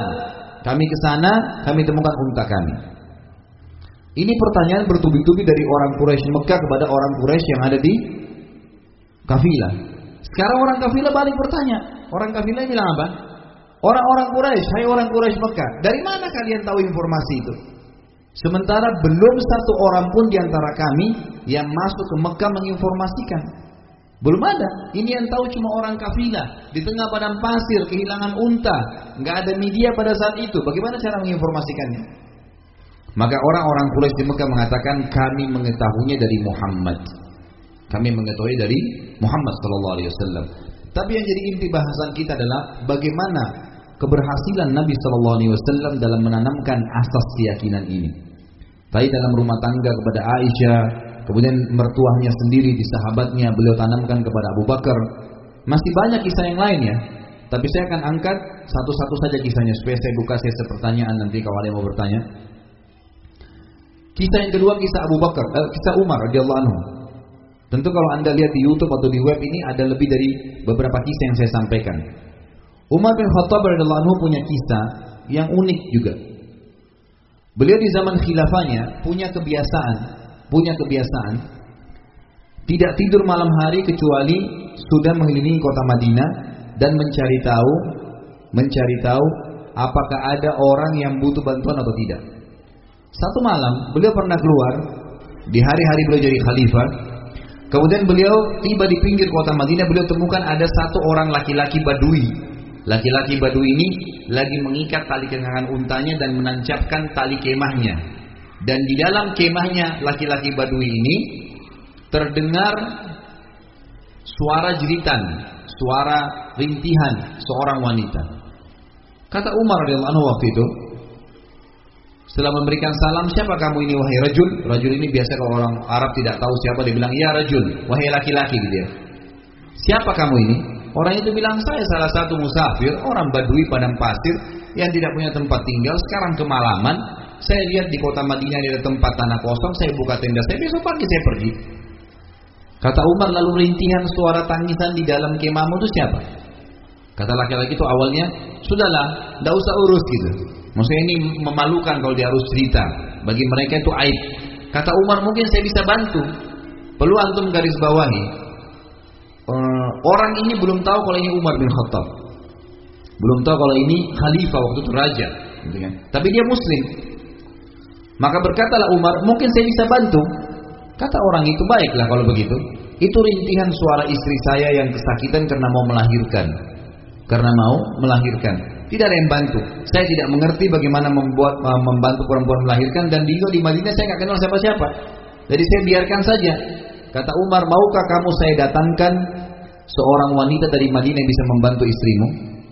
Dia bilang baiklah. Saya silakan. Jazakallah khair. Semoga Allah membalas Anda. Umar pun pada saat itu sebagian ahli sejarah mengatakan ini terjadi ya di awal malam. Kalau kita sekarang jam 11 jam 12 malam orang sudah pada tidur kalau zaman dulu itu. Nggak ada orang sepi. Umar waktu itu raja khalifah nggak ada pengawalnya sendirian jalan malam hari. Kemudian Umar pun jalan dia tidak membangunkan menteri-menterinya kah bidan kah enggak. Dia pulang ke rumahnya dan pada malam itu kebetulan giliran istrinya yang bernama Ummu Kalsum anaknya Ali bin Abi Thalib dan ini riwayat sahih diriwayatkan oleh ahli sunan tentang masalah ini kisah tentang Umar bin Khattab. Jadi ini sekaligus membantah banyaknya orang-orang Syiah yang tidak paham masalah ini. Mereka menganggap ahli sunnah itu benci sama Ali.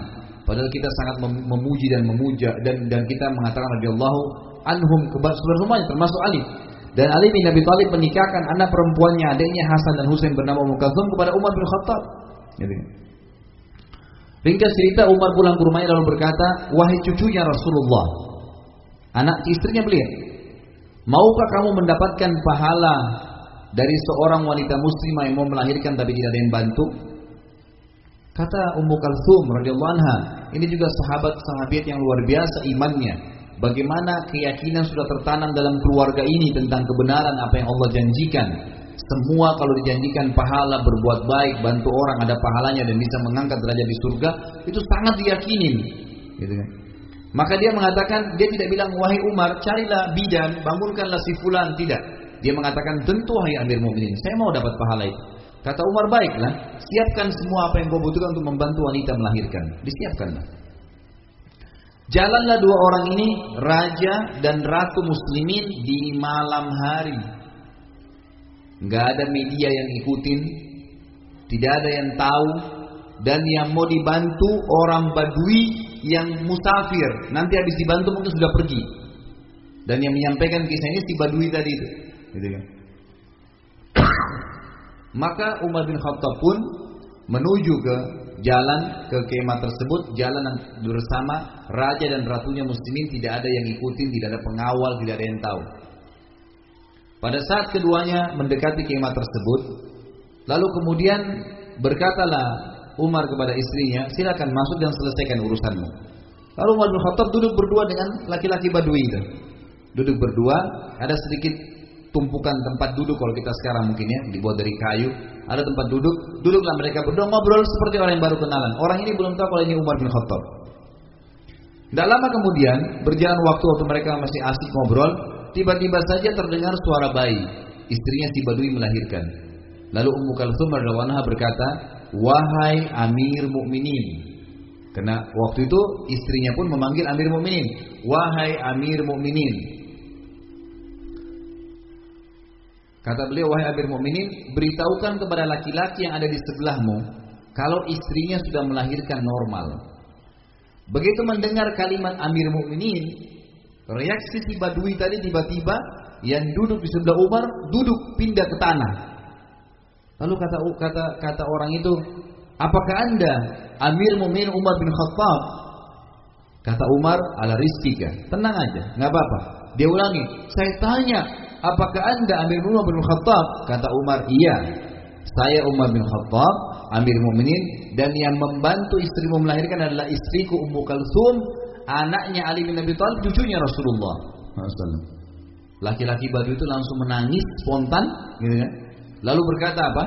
Dia bilang, sungguh maha suci Allah, maha suci Allah yang telah memuliakan saya malam ini. Saya telah ditemani ngobrol oleh rajanya muslimin dan istri saya dibantu melahirkan oleh ratunya muslimin dan bayi saya disentuh pertama kali dengan kulit cucunya Nabi Shallallahu Alaihi Wasallam.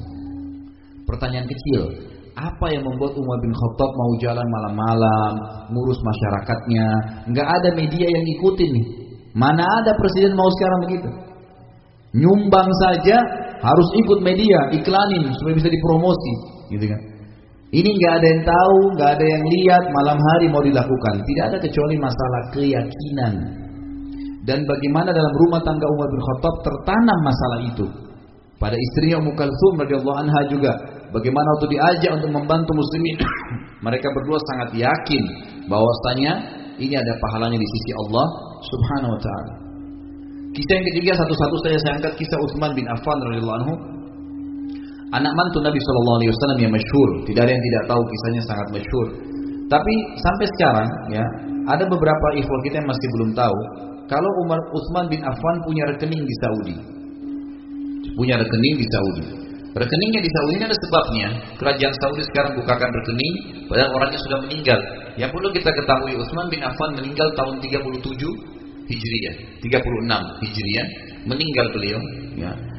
Waktu beliau meninggal tahun 3 anggaplah 30 tahun 36 beliau meninggal, sekarang sudah 1436. Berarti sudah 1400 tahun yang lalu.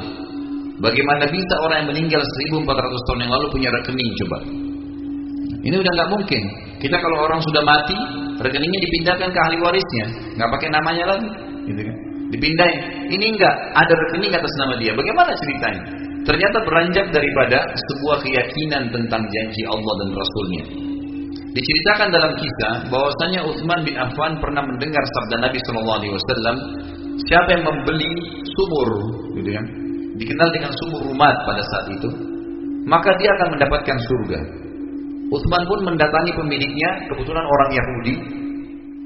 Waktu itu Utsman bin Affan mendatangi, ya Utsman bin Affan mendatangi pemilik sumur tadi adalah seorang Yahudi.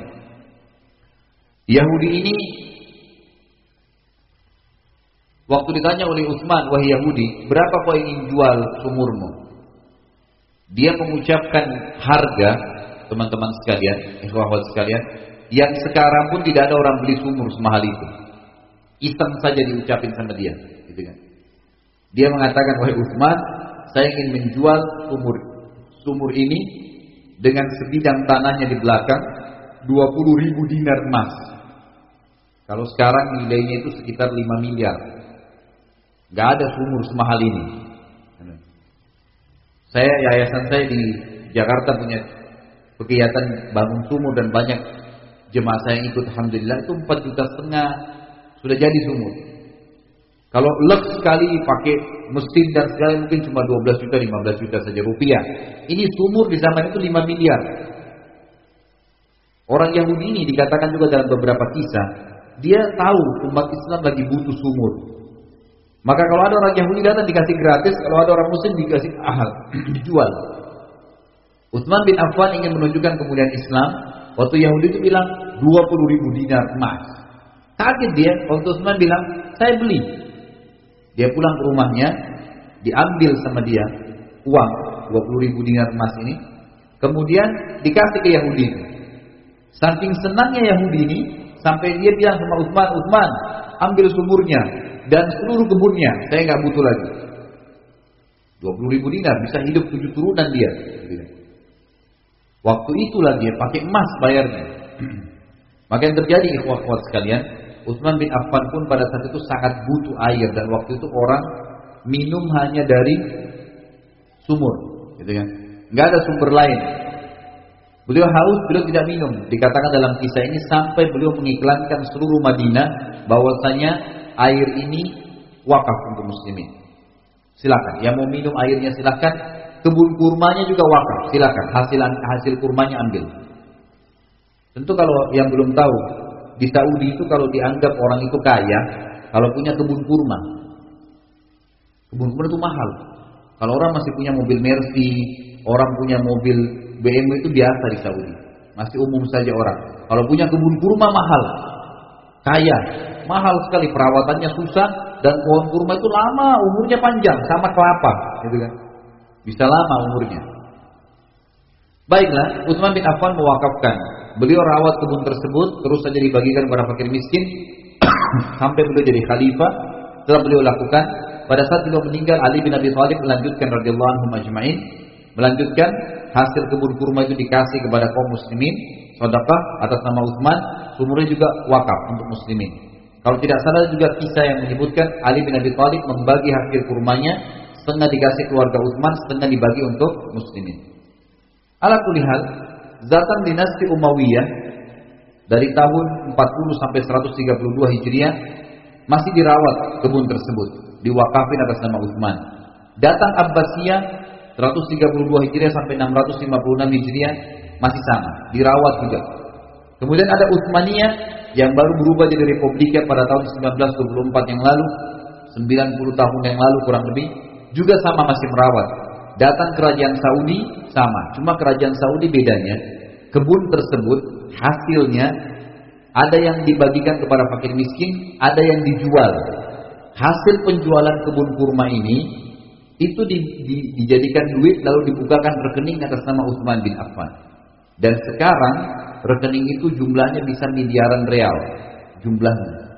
Dia mengeluarkan 5 miliar rupiah, Allah balas dengan berlipat-lipat ganda setelah dia meninggal pun radhiyallahu anhu masih ada uang itu dan banyak sekali. Bahkan kisah terakhir dari Saudi sekarang dan ini insya Allah sumbernya bisa dipercaya mengatakan bahwasanya dari uang rekening itu kerajaan Saudi memberikan juga tanah di dekat Masjid Nabawi yang sekarang sudah dibebasin dengan harga yang sangat mahal dan akan dibangun hotel bintang 5 atas nama Utsman bin Affan. Jadi uangnya terus bergulir. Kira-kira pertanyaannya, apa yang membuat Utsman bin Affan radhiyallahu anhu mau membeli sumur semahal itu? Tidak ada kecuali yakin bahwasanya Allah sudah menjanjikan wa ma anfaqtum min syai'in fa huwa yukhlifu. Yang kalian infakkan pasti akan diganti. Ini butuh keyakinan. Saya tanya di sini, Bapak Ibu sekalian, sudah yakin belum? Hah? Kok nggak ada jawabannya? Antum sudah yakin belum sama agama Islam? Coba saya tes, coba. Dites nggak? Kalau celengan masjid lewat, punya seribu baru, seribu tua, yang mana ditaruh? Hah? Jujur. Banyak orang taruh seribu tua. Kadang-kadang dikorek kantungnya cari koin yang kecil. Pernah nggak masukin celengan masjid seratus ribu? Hah? 50 ribu. Pernah nggak taruh di tangannya orang fakir miskin kalau kita punya 50 ribu baru dengan uang 10 ribu? Pernah nggak taruh di tangannya dia yang 50 ribu? Masalahnya keyakinan kita ini masih kacau. Asas ini masih belum tertanam. Kalau keluarin dikasih nggak sama Allah ya? Ini dapat gantinya nggak ya? Sebentar saya mau beli makanan. Waduh, masih ragu. Dia masukkan di celengan masjid seribu tua jadi rezekinya seperti seribu tua terus. Sama juga kalau bersaudara sering kali saya bahasakan di Jakarta itu daripada ada istilah daripada. Suami bilang sama istrinya, keluarin aja makanan itu daripada rusak. Kalimat daripada ini nggak enak. Artinya kalau tidak rusak nggak jadi sodaka. Daripada baju saya robek atau sudah berubah warnanya, ya udah kasih aja. Nggak bisa. Keluarin makanan yang masih utuh, yang masih bagus, pakaian yang masih bagus, baru. Inna Allah tayyibun illa. Allah suci dan tidak terima kecuali yang suci. Butuh keyakinan. Beranjak dari hal yang kecil tuh, sedekah. Beranjak kemarin saya bimbing umroh, saya motivasi jemaah saya. Bapak-bapak, sunnah Nabi gundul. Waduh Ustaz, saya belum pernah gundul seumur hidup. Ada jenderal, ada polisi, ada jaksa, ada macam-macam dari Jakarta. Pak, kalau orang gundul itu karena kriminal, wajar malu. Kalau gundul karena kurang haji dan umroh itu nggak ada masalah. Perhelai rambutnya bisa dapat pahala. Ada yang masih bimbang, begitu saya masuk tukang cukur, saya gundul, mereka lihat, oh Ustaz gundul, gundul semua. 70 orang lebih, Alhamdulillah gundul waktu itu. Saya bilang, Pak, ini baru rambut yang Allah minta. Baru rambut. Bagaimana kalau dipanggil jihad? Suruh sumbangin darah. Wah, kacau balau. Semangatnya di majelis saling mau jihad, mau Ustaz. Begitu sudah di depan, dia darah lari. Buktinya rambut aja nggak mau. Bagaimana kita mau berinfak seperti Utsman bin Affan? Waktu perang Tabuk, tahu Utsman bin Affan infak berapa banyak? Bisa mencapai 100 miliar rupiah. Infaknya Utsman bin Affan sendiri di perang Khandaq saja. Beliau menyiapkan sekian banyak unta, kuda, persiapan perang dan segalanya. Baik, kemudian kita masuk ke saya ringkaskan masuk ke Ali radhiyallahu anhu. Ada kisah yang menarik berhubungan dengan Ali.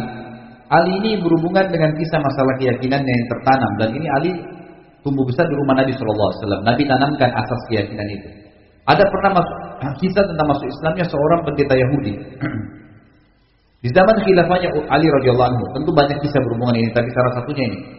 Ali radhiyallahu anhu pernah jalan-jalan di pemukiman orang Yahudi, kemudian ditemukanlah di depan rumahnya ada baju perang yang lagi dijemur. Baju perang yang lagi dijemur. Kemudian Ali lewat dan Ali lihat baju perang ini kayaknya mirip dengan punya saya nih.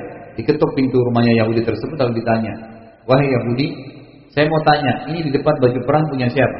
Kata Ali, itu punya eh kata orang Yahudi itu punya saya, Amir Anda lihat di rumah saya berarti punya saya. Kata Ali, tapi kayaknya punya saya. Buktinya ini, ini, ini, ditunjuk semua bukti-buktinya. Kata dia, seperti saya jawab Amir Mu'minin. Jelas baju perang itu di rumah saya berarti punya saya. Lalu berkatalah Ali radhiyallahu anhu, baiklah kalau begitu. Ada tiga hal di sini dalam kisah ini, tiga, tiga kejadian yang membuat Yahudi ini akhirnya syahadat. Dan Yahudi ini susah sekali masuk Islam ya. Sabda Nabi SAW waktu di zaman beliau, kalau ada 12 orang saja Yahudi masuk Islam di tanganku, maka seluruh Yahudi akan masuk Islam. Karena susahnya mereka masuk Islam. Ini masuk Islamnya karena tiga kejadian waktu itu. Kejadian pertama, Ali bilang sama dia waktu dia ngaku itu baju perangnya, kata dia, kata Ali, ayo kita berhukum ke pengadilan.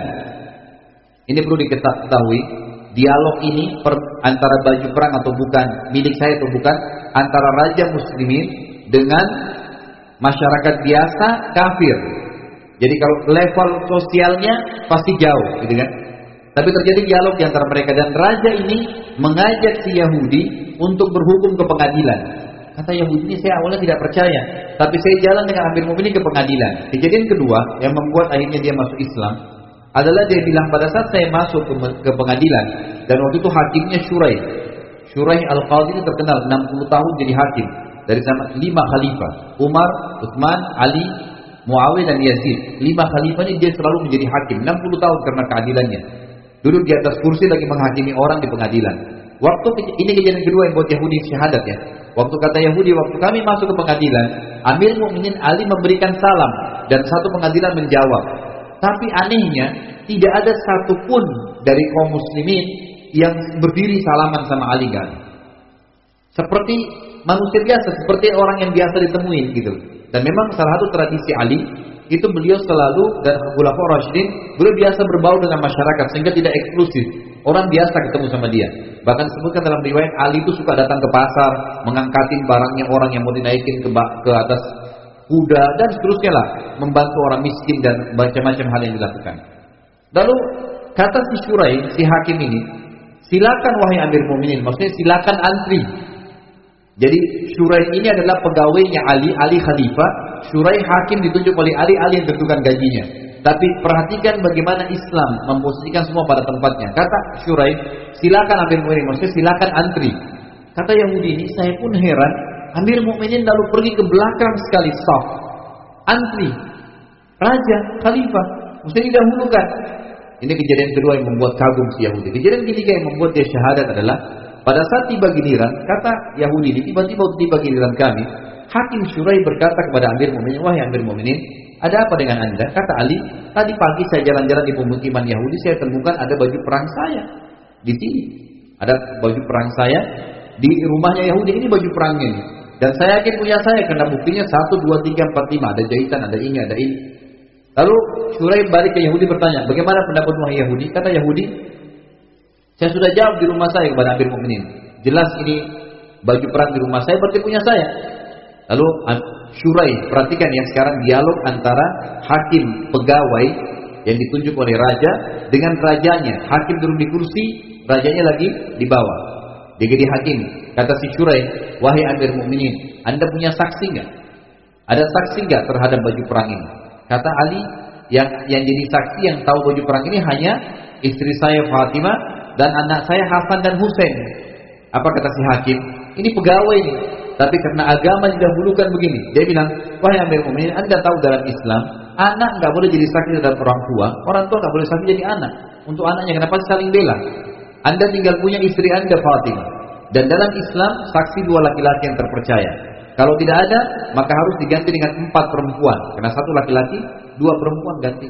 Empat orang. Adakah saksi dan selain Fatimah? Kata Ali nggak ada. Yang membuat Yahudi ini syahadat akhirnya dia bilang apa? Tiba-tiba hakim dengan tenang, dengan tegas mengatakan, kalau begitu Amir Mu'minin, saya putuskan baju perang ini punya Yahudi. Ya. Dan anehnya, Ali nggak bantah, Ali mengatakan baiklah kalau begitu. Syurai tutup dengan kafaratul majlis, turun salaman sama Ali, keluar sama-sama dari pengadilan. Seperti nggak ada apa-apa. Yahudi ini duduk melongo-longo oleh kejadian ini. Lalu si Yahudi ini bilang, sebentar Amir Mu'minin, sebentar hakim. Sudah selesai pengadilan? Kata Ali sudah. Walaupun saya yakin itu baju perang saya, tapi agama saya mengajarkan tidak ada saksi maka bukan hak saya. Lalu Syurai juga bilang, hakim, sudah saya putuskan, itu punya kamu. Kata Yahudi, benarkah baju ini punya saya? Ditanya lagi. Kata Ali, iya. Si hakim bilang iya. Langsung tiba-tiba Yahudi ini syahadat. Asyhadu an la ilaha illallah wa anna Muhammad Rasulullah. Kan aneh kalau ada Yahudi masuk Islam. Ali tanya, kenapa kau syahadat? Dia bilang, demi Allah wahai Amir Mu'minin, saya bersumpah atas nama Allah, baju perang ini milik anda yang saya curi dua hari lalu. Jadi betul-betul memang baju curian nih. Ya. Tapi saya kagum dengan bagaimana keyakinan kalian terhadap kebenaran agama kalian. Tapi Ali siapa? Kisah anak mantu Nabi Wasallam yang lahir tumbuh besar di rumah Nabi Wasallam. Yang membuat Ali sampai bisa begitu kenapa? Penanaman akidah keyakinan dari Nabi Wasallam. Jadi pondasi dasar dalam rumah tangga dalam segalanya. Yakinlah teman-teman sekalian Anda sebagai suami sebagai orang tua jalani tugas yang Allah bebankan. Istri akhwat kita dalam jalani tugas yang Allah bebankan. Tinggal tunggu saja malaikat mau datang. Demi Allah akan masuk surga. Nggak boleh ragu dengan itu. Inna Allah la yuflihul mi'at Allah nggak pungkiri janjinya. Nggak pungkiri. Apalagi dalam rumah tangga kita tuh banyak sekali jalan menuju ke surga. Banyak sekali amal yang bisa dikerjakan Baik, saya ringkaskan poin kedua ya, tentang masalah asas fondasi Nabi SAW adalah beliau selalu membangun rumah tangganya dengan hub husnul muamalah. Selalu yang didahulukan cinta. Nabi SAW selalu dahulukan cinta dan kasih sayang, bukan kebencian. Ingat, kalau pasangan hidup kita dalam rumah tangga berbuat sebuah kesalahan teman-teman sekalian, maka yang sedang kita benci adalah kesalahannya, bukan orangnya. Bukan apa? Orangnya. Kalau ada orang kafir di luar sana yang kita benci kekufurannya, bukan orangnya. Makanya kalau orang tua kita kafir, tetap kita bakti. Dengan kita kafir, tetap kita berikan makanan. Tetap kita boleh jenguk kalau sakit. gitu kan? Yang tidak boleh mendukung kalau masalah ibadahnya mereka. Ini penting untuk diketahui ya. Nabi SAW selalu menyebarkan cinta dan kasih sayang, bermuamalah kalau pasangan hidup kita punya kesalahan, teman-teman sekalian, kata Nabi SAW, janganlah seorang mukmin laki-laki sama difahami sebaliknya seorang mukminah membenci pasangannya yang mukminah. Kalau dia membenci satu persatu perilakunya, maka dia masih bisa mendapatkan perilaku yang baik yang lain. Itu kan? Muamalah dengan cara baik, luruskan kesalahan dengan cara baik.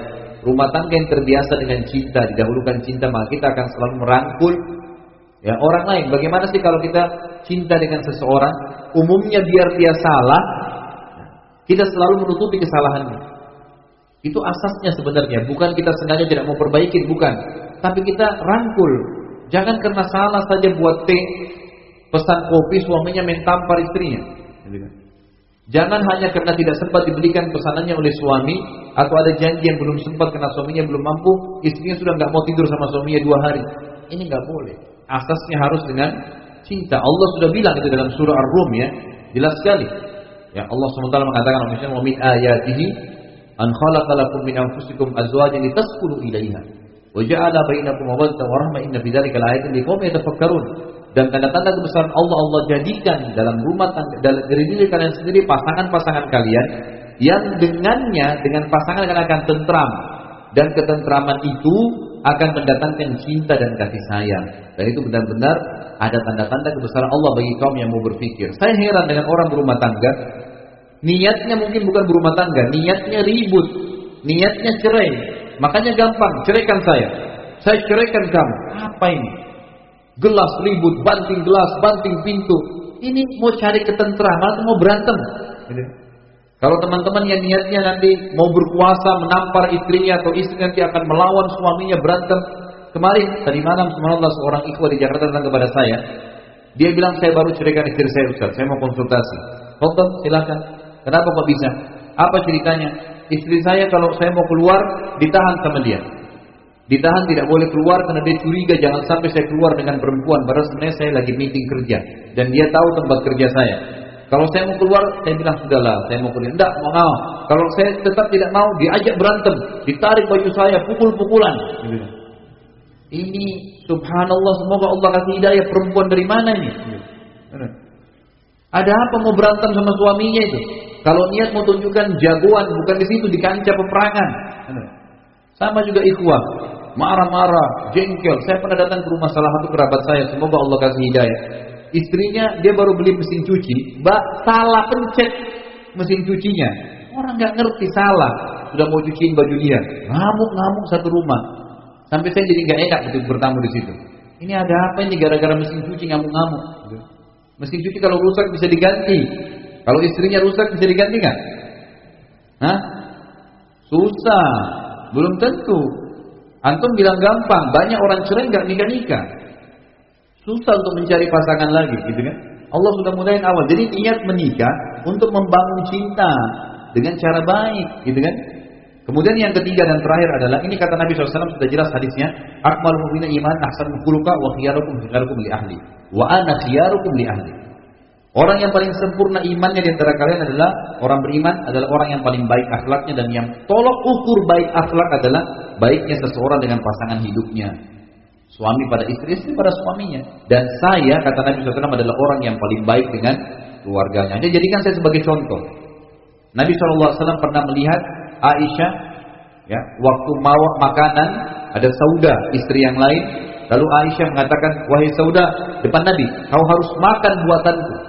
Kata Sauda, saya nggak mau. Ribut antara dua istri. Kata Aisyah, demi Allah, kau harus makan. Kalau tidak, saya tuang makanan di mukamu. Kata Sauda, saya tidak mau. Lalu Aisyah benar-benar lakukan.